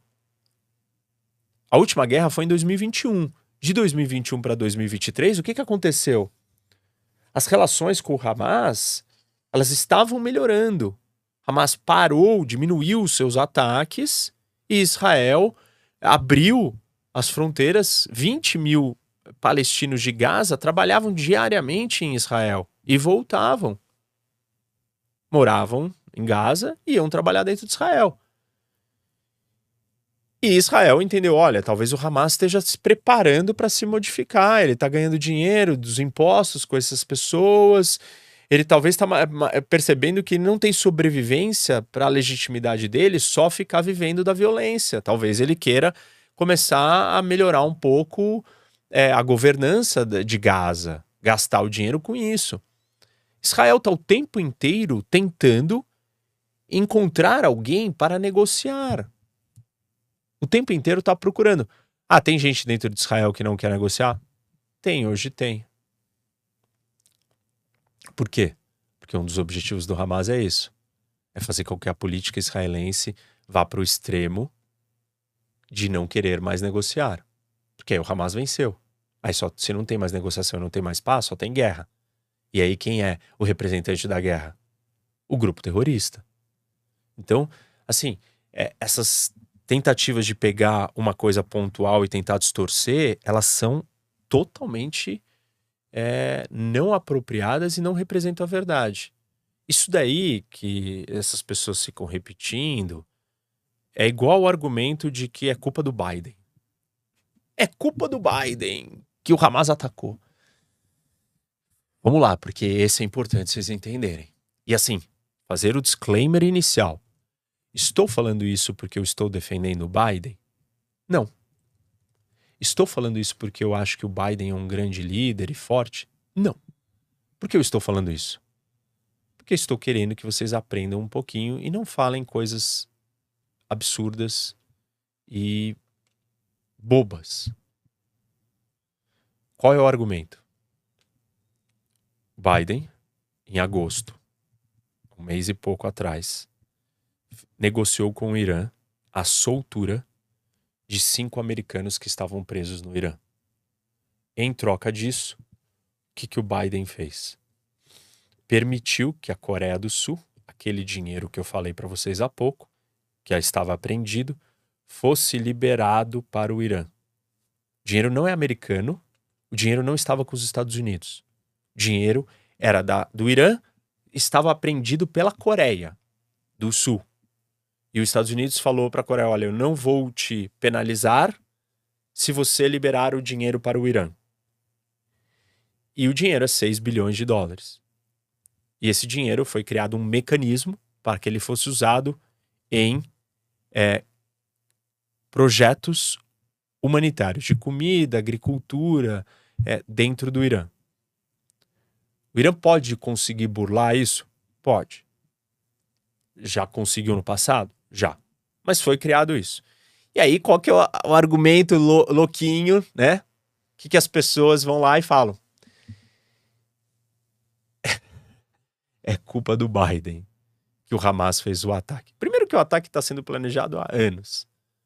Depois que o dinheiro acabou de ser liberado e, assim, não deu tempo dele ser usado. E terceiro, o Biden negociou a soltura de prisioneiros americanos pelo dinheiro. Culpar o Biden por isso e tirar a culpa do Hamas e do Irã para tentar é, ser, fazer política partidária, paixãozinha de político, né? Porque o mundo hoje só gira em torno de paixão de político. Então, as torcidas não sabem o que fazer, elas precisam adorar alguém e odiar alguém. Elas não querem falar. Falar de política é muito complicado. É mais fácil você falar assim: eu amo Trump, ou eu odeio Biden, ou eu amo Biden, eu odeio Trump. Tipo assim, é o máximo, é o negócio mais simplista que tem é você escolher um heróizinho para endeusar e ficar fanático, louco, politizando tudo. Essa televisão é dessa cor por culpa da esquerda, por culpa da direita, por culpa do Biden, por culpa do Trump. Tipo assim, menos, menos loucura, porque não tem nada a ver com isso. Israel soltou mil, presta atenção nessa parte, porque ela é muito grave. Mil terroristas palestinos do Hamas. Mil. Em troca do quê? Vocês já ouviram essa história. Da soltura de um soldado israelense, Gilad Shalit, que foi sequestrado em 2005 por um túnel do Hamas, entraram dentro de Israel, capturaram ele e levaram. Ele ficou cinco anos em cativeiro. Em 2011, ele foi solto, numa troca alguma similaridade com a história do Biden? Vamos lá. Raciocínio. Sigam comigo no raciocínio, porque vai ser bem grave a hora que você continuar repetindo essa loucura sem saber o que você está falando. Israel soltou mil palestinos terroristas em troca de um soldado. Estados Unidos soltou cinco americanos em troca de 6 bilhões. E aqueles que repetem essas besteiras, estão atribuindo a culpa ao Biden porque ele trocou cinco soldados por 6 bilhões. Hum. Então, será que você vai dizer que a culpa do ataque do Hamas é porque Israel entregou mil terroristas palestinos, olha o absurdo onde você está indo. Cuidado.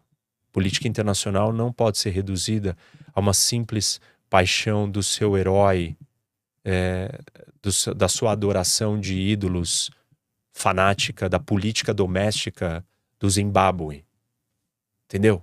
Não tem nada a ver. Os Estados Unidos pode ser a maior potência do mundo, pode ser, tá, influenciar as coisas. O que está acontecendo dentro da política doméstica americana não tem a ver com eventos internacionais em escalas gigantescas que envolvem centenas de atores. Você sabe quem é que governa Gaza? Um cara que estava 23 anos preso na prisão. E sabe quando que esse cara foi solto? Quando o governo de Israel trocou os mil terroristas por um soldado. Então você vai me dizer que o cara que governa a Gaza, que está cuidando de toda essa história, ele simplesmente só conseguiu fazer tudo isso por causa de Israel. Então o culpado do ataque terrorista é Israel, porque negociou e soltou prisioneiros para soltar o seu soldado. É igualzinho, não tem nenhuma diferença em dizer que o Biden é o culpado pelo ataque do Hamas. Repito, não estou dizendo isso porque eu estou defendendo o Biden. Eu só estou dizendo isso para explicar alguma coisa para você não falar absurdos ou não, não, não ter argumentos assim totalmente irreais. Totalmente irreais. O próximo passo é dizer, então, ah, Israel é que criou Hamas. Então, Israel é que fez o ataque porque Israel soltou os mil terroristas. É sério isso? Só existe isso é uma tentativa de inversão entre uma distinção de vítima e agressor. Quem que faz isso? Aqueles que falam que não tem diferença. Todo mundo é igual. A vítima é igual ao agressor. A Noruega é igual à Somália. O Hamas é igual a Israel. É a mesma coisa. É, é, é sempre a mesma coisa. Sempre. É, tem muita pergunta então vamos, aqui. Vamos. Então a gente vai responder longe, mais vamos lá. É, o relaxamento e positivismo, que é um baita nome para esse momento, falou, professor, boa tarde. Você acha que Israel pretende dominar toda a faixa de Gaza? Se isso se concretizar militarmente, é possível? Abraço, sucesso. Bom, é, acho, que, acho que não pretende, talvez tenha, vai ser muito ruim. Israel não quer ocupar e governar, por isso que saiu de Gaza em 2005 unilateralmente. E não é que saiu, o exército saiu, saiu e retirou os israelenses que viviam em Gaza. Foi lá a força, a força e tirou os israelenses. Os israelenses não queriam não queriam, lutaram contra a polícia e os soldados de Israel. E os soldados de Israel pegaram os israelenses à força, falaram: você não vai mais morar aqui, nós não iremos mais governar estar nesse território, ocupar, não queremos estar nesse território. E tiraram. Quando tirou, o que, que aconteceu? Dois anos depois, o Hamas ocupou e dominou o território. E aí, como é que foi a história? Para onde foi? Aí nós temos um problema. Porque existe uma discussão dentro de Israel que é o seguinte: tá vendo? Vocês saíram dali, olha o que aconteceu. E outros falaram: bom, é melhor ficar fora porque nós não queremos lidar com aquilo ali. Se Israel vai tentar destruir o Hamas, vai chegar uma hora que vai ter que, é, se conseguir destruir, vai ter que governar, vai ter que tomar conta daquilo ali por algum tempo. E isso é um pesadelo. Eu não acho que Israel quer isso, mas eu não está claro como que Israel vai fazer isso. Como que vai lidar com essa situação de derrubar o Hamas e não governar Gaza. Ou vai surgir um grupo pior que o Hamas. Por que pior? Por que não nasce o um melhor? Porque é na base da força, gente. Sempre vai ter alguém disposto a usar a força e a violência, e aí os outros que são melhores Falar, meu, mas eu não sou tão sanguinário, eu não decapito pessoas, eu não, tipo, não saio matando, eu não vou conseguir lutar com esse cara. Tá bom, deixa ele tomar conta, então. E, e aí seria pior. Ou a outra opção é Israel governar. Se Israel governar, os palestinos vão dizer que Israel está ocupando, que é, é um massacre, e vão atacar Israel. Israel vai, vai ficar ali num constante confronto interminável. Essa é uma das dificuldades, assim, sem sem saída. É um grande dilema para Israel. O que vai fazer e como vai fazer. Não tá claro, ninguém sabe, não se definiu isso. Só sabe que não dá mais para deixar o Hamas ali. Não dá. Porque o Hamas vai continuar planejando, vai continuar atacando. E a sociedade israelense quer uma resposta, quer justiça, quer. Enfim, quer o que precisa. Próximo. O Rafael fez uma pergunta aqui que acho que a gente abordou várias vezes, pedindo para explicar por que, que é justo que Israel esteja nesse território. Uhum. E o Alisson Freitas só falou calma cabeludo, uma referência aos seus cabelos. E a Magna Ventura falou: Obrigado, professor, por estar aqui nos elucidando, mesmo com tanta dor. Gratidão. O Diego pergunta: Qual a possibilidade do Zewa, com seu porta-aviões, entrar em um confronto direto? Estados Unidos não vai entrar num confronto contra a Gaza, vai dar apoio logístico, armamento, inteligência, tudo que puder. Satélites de inteligência americano, todos agora, tipo assim, o que, que, que, que Israel precisa? Num satélite com uma câmera filmando dentro de Gaza? Vai ter. Drone americano? Vai ter. Até porque tem cidadão americano de refém. E aí os Estados Unidos vai querer palpitar. Vai querer dizer, olha, não, cuidado com o que você vai fazer, tem o meu cidadão ali, né? É, então acho que é isso. É, Israel tem o direito de ter o seu estado e a sua terra como os palestinos também. Como os curdos, como os brasileiros, como os suíços, como os alemães, como os franceses, como todo mundo. Então, assim, se você acha que Israel não tem o direito, é, você não pode achar que a Palestina tem o direito. E tem gente que acha isso. E também tem gente que acha que os palestinos não têm direito. É, claramente eu não sou um deles, mas tem gente que acha que não. Eu acho que todo mundo tem que ter o seu estado e temos que achar um jeito de criar dois estados. É, Para isso precisa é, de alguém disposto a caminhar para a paz e não para a guerra. A Maria Cardoso, ela fez vários comentários aqui que eu acho que tem muitos cortes da live que depois vai circular que vai ser bom. Ela falou que Israel é Estado colonial e terrorista há 75 anos comparando Hamas terrorista e Estado de Israel terrorista. E no fim ela falou: concordo com você, Rock, não serão os extremos a resolver esse problema, nem o Hamas, nem o governo de extrema direita de Netanyahu. Enfim, acho que essas questões já foram abordadas. É, acho que assim tem uma distinção que o governo do Netanyahu tem pessoas de extrema direita, mas ele é uma coalizão com outros partidos que não são de extrema direita e com outras pessoas que não são de extrema direita. Então ele não é uma totalidade de extrema. Hamas é uma totalidade de extremo que governa. Os palestinos que estão lá dentro não são uma totalidade de extremo, mas eles são comandados por uma totalidade de extremo. O governo de Israel não é uma totalidade de extremo.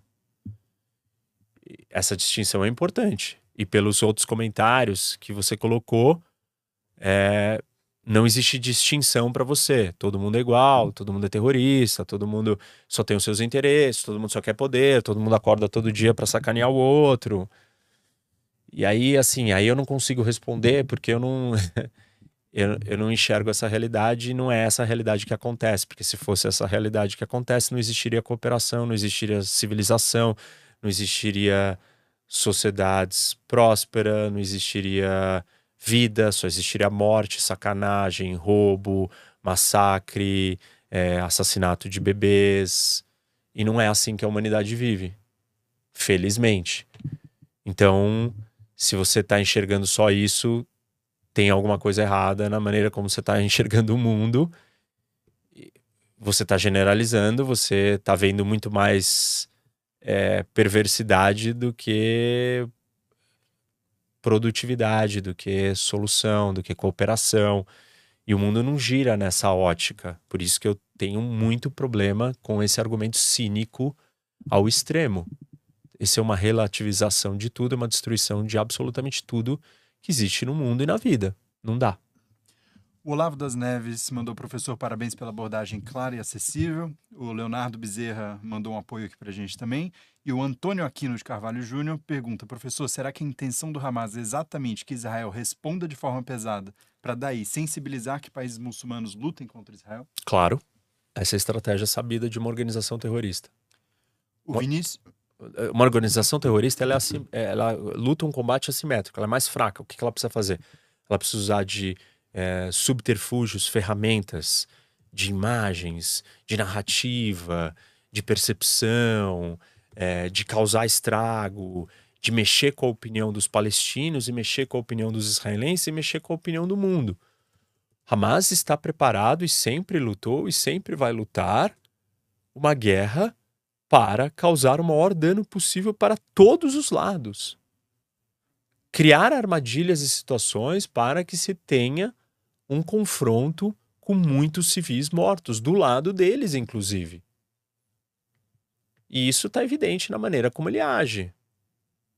E Israel não age assim.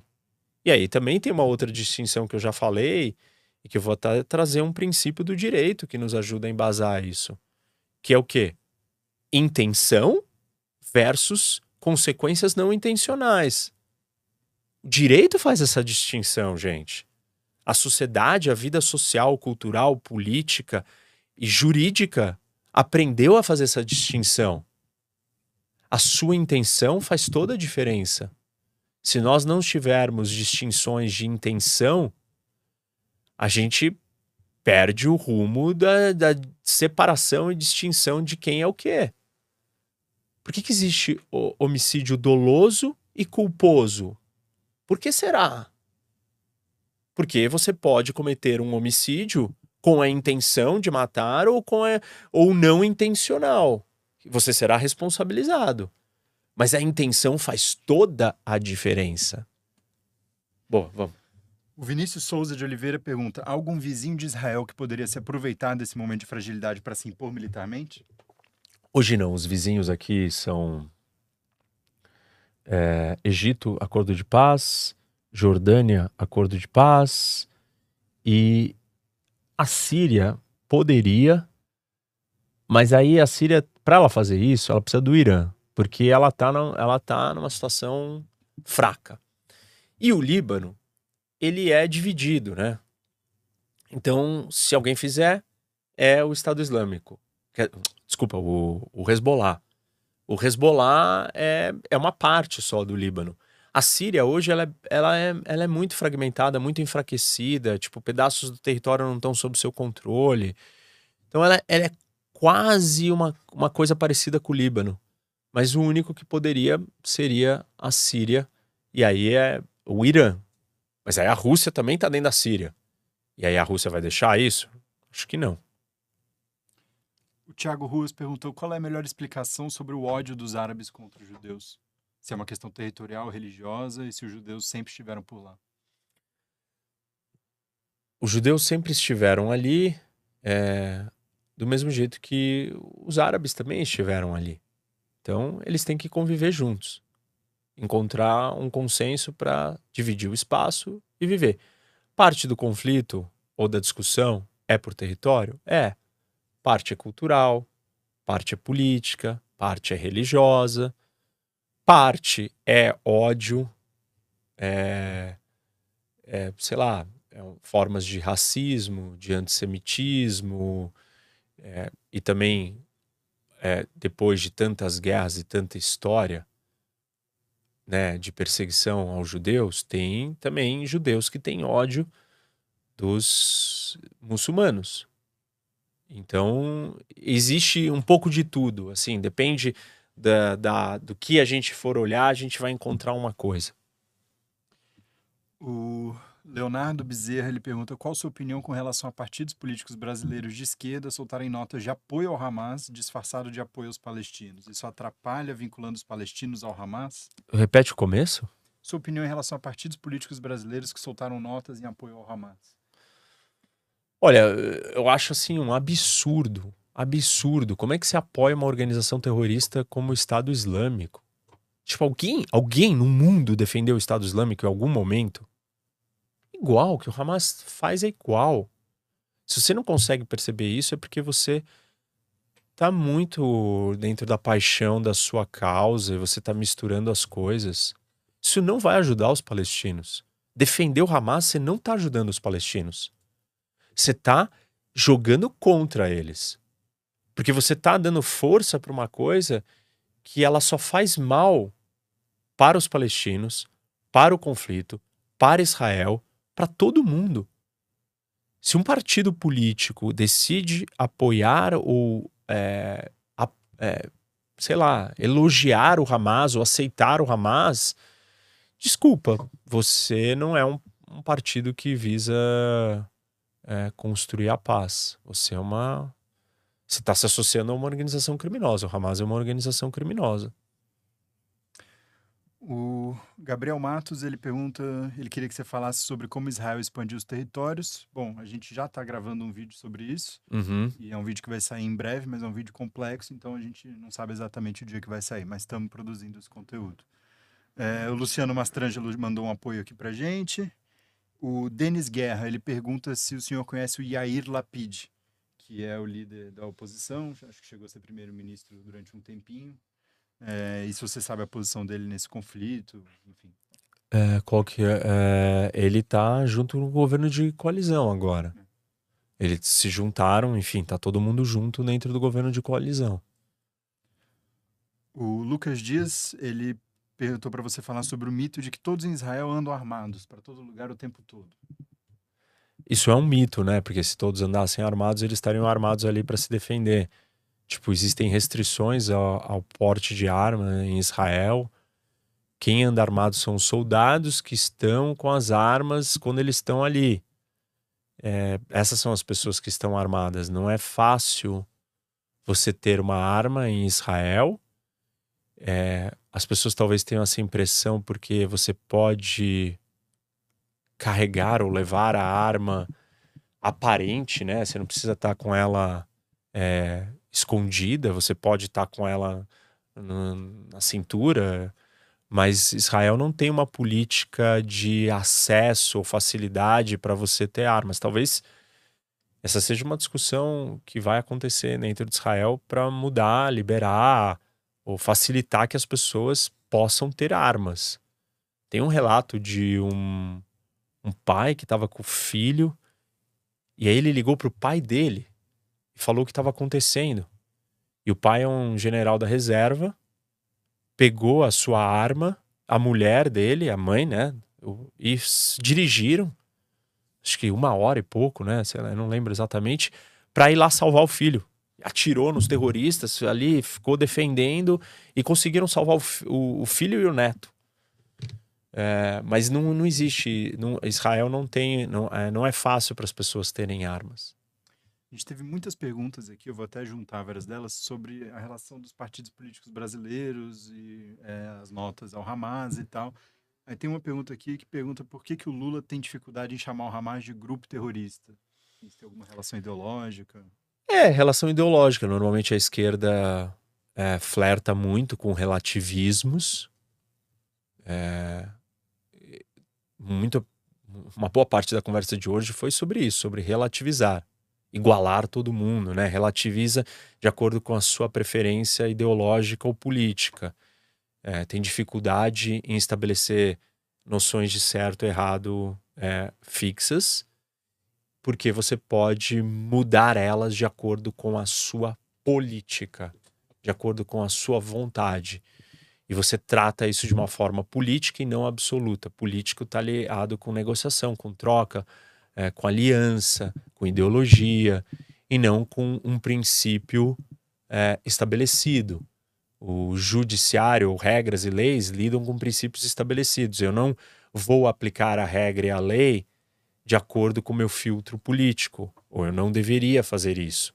Eu aplico a regra e a lei para todo mundo por igual, mesmo que ele seja meu aliado, mesmo que ele, ele tenha a minha ideologia. E uma das ideologias da esquerda é essa, é, essa colocação, essa criação dessa dicotomia entre opressor e vítima, e ela busca sempre taxar aqueles é, mais bem-sucedidos como opressores, porque isso tem a ver com o marxismo, com a noção de que riqueza, é, desenvolvimento, prosperidade são porque alguém explorou outro, e Estados Unidos, Israel são considerados opressores, são países mais desenvolvidos, são lugares mais desenvolvidos em relação ao outro, e o outro é a vítima.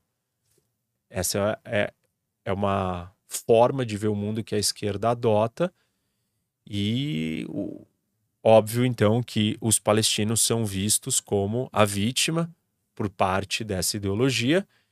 E o Lula e o, e o PT, eles abraçam essa cultura, essa ideologia e ficam repetindo essas coisas é, e defendendo o indefensável, perdendo a noção do que é a realidade.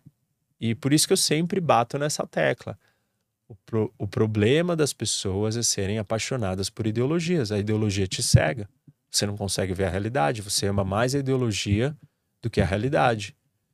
Pô, o, o Estado Islâmico barra Hamas está decapitando bebês. Se você é ideológico, você não consegue dizer e condenar que isso é errado. Porque você simplesmente tem uma paixão pela ideologia. E a ideologia te diz: não, não, ele é do nosso time, ele é do nosso grupo. Então eu tenho que defender ele a qualquer custo. Mas mesmo com, essa, com esse absurdo, com essa atrocidade, é, eu, eu prezo mais a ideologia do que qualquer coisa. Eu prezo mais a ideologia do que o certo e o errado, eu prezo mais a ideologia do que sobrevivência, do que direitos humanos. Não existe nada. Tudo é distorcido para satisfazer a ideologia. Paixão para a ideologia. Como eu chamo essas pessoas? Os nossos famosos ideólogos de plantão.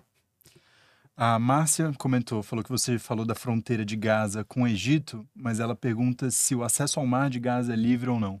Não, existe um bloqueio, né? É, naval de Israel para que não se chegue munição, armamento. É, em alguns anos atrás, a Turquia mandou um barco, uns barcos aqui, para mandar é, produtos para Gaza. Israel falou assim: olha, não pode entrar sem eu revistar. Porque se for um monte de arma. E aí o barco não quis parar para ser revistado.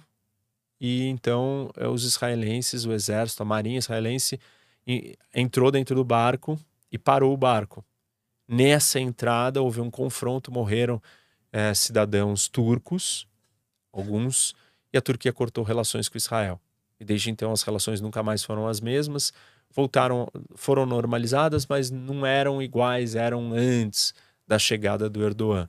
E o Erdogan fez isso de propósito é, para furar o bloqueio e confrontar Israel quando você está em guerra, você uma das ferramentas né, de combate da guerra é um bloqueio naval.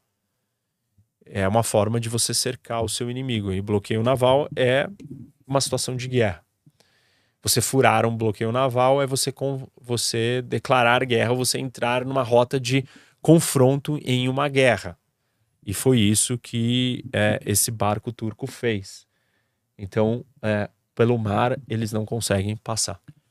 O Rodrigo Messias ele está lá nos Estados Unidos e ele perguntou se tem chance do Hamas e do Hezbollah organizarem ataques aos Estados Unidos. É, aos Estados Unidos, não. Assim, tem, mas tipo, eu não acho que eles têm essa sofisticação, essa organização, a não ser que eles já tenham preparado, já estão preparados. Mas é difícil deles cometerem um ataque terrorista dentro dos Estados Unidos agora, sendo que eles estão totalmente presos e focados numa guerra nesse momento, entendeu? O Vitor Fonseca perguntou: vi alguém argumentar que a ONU não classifica o Hamas como grupo terrorista. Isso é verdade? É verdade. A ONU é um órgão político, né? Ela não consegue é, separar a política, tem horas que a força dos países que tentam resistir a essas definições é, elas falham. E esse é um dos problemas da ONU. A incapacidade de aplicar as regras é, como elas devem ser aplicadas.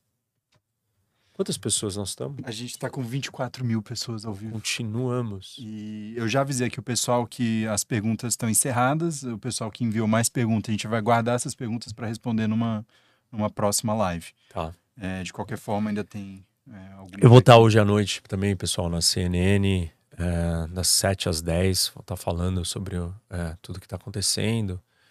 E a gente está produzindo outros vídeos. Tem duas perguntas aqui sobre os reféns que o Hamas fez. É, a Lady Justice, ela aponta que tem brasileiros entre os reféns, saiu essa notícia hoje de manhã. E, e outra pessoa, deixa eu ver aqui, pergunta como Israel vai fazer com esses reféns, é, se existe uma chance de negociar ou se eles vão até o fim tendo, mesmo com ameaça aos reféns. Foi o pensador que fez essa pergunta. É, olha, esse, essa questão dos reféns, ela é uma. Ela altera toda a equação de tudo que vai acontecer. A qualquer momento, o Hamas vai conseguir brecar a ação israelense com a ameaça de matar os reféns. Ninguém sabe como que vai ser isso. Por isso que eu falei no começo que vão ser escolhas morais, dilemas morais muito difíceis. Talvez Israel vai ter que, em algum momento, falar: olha, vai ter que fazer uma escolha entre atacar mesmo assim e talvez perder os reféns ou deixar de atacar para é, salvar um refém. Hamas vai usar isso muito bem. Talvez nem todos os reféns estejam dentro de Gaza, gente. Talvez tenha refém na Cisjordânia, escondido em outro lugar, ninguém sabe. Podem ter conseguido levar, tirar, levar para algum outro território. Não tem como saber se estão todos ali. É, isso vai ser uma, uma saga longa, longa. E olha, pensem nisso. Israel trocou mil terroristas palestinos por um existem 5 mil prisioneiros terroristas palestinos em, nas prisões de Israel. 5 mil.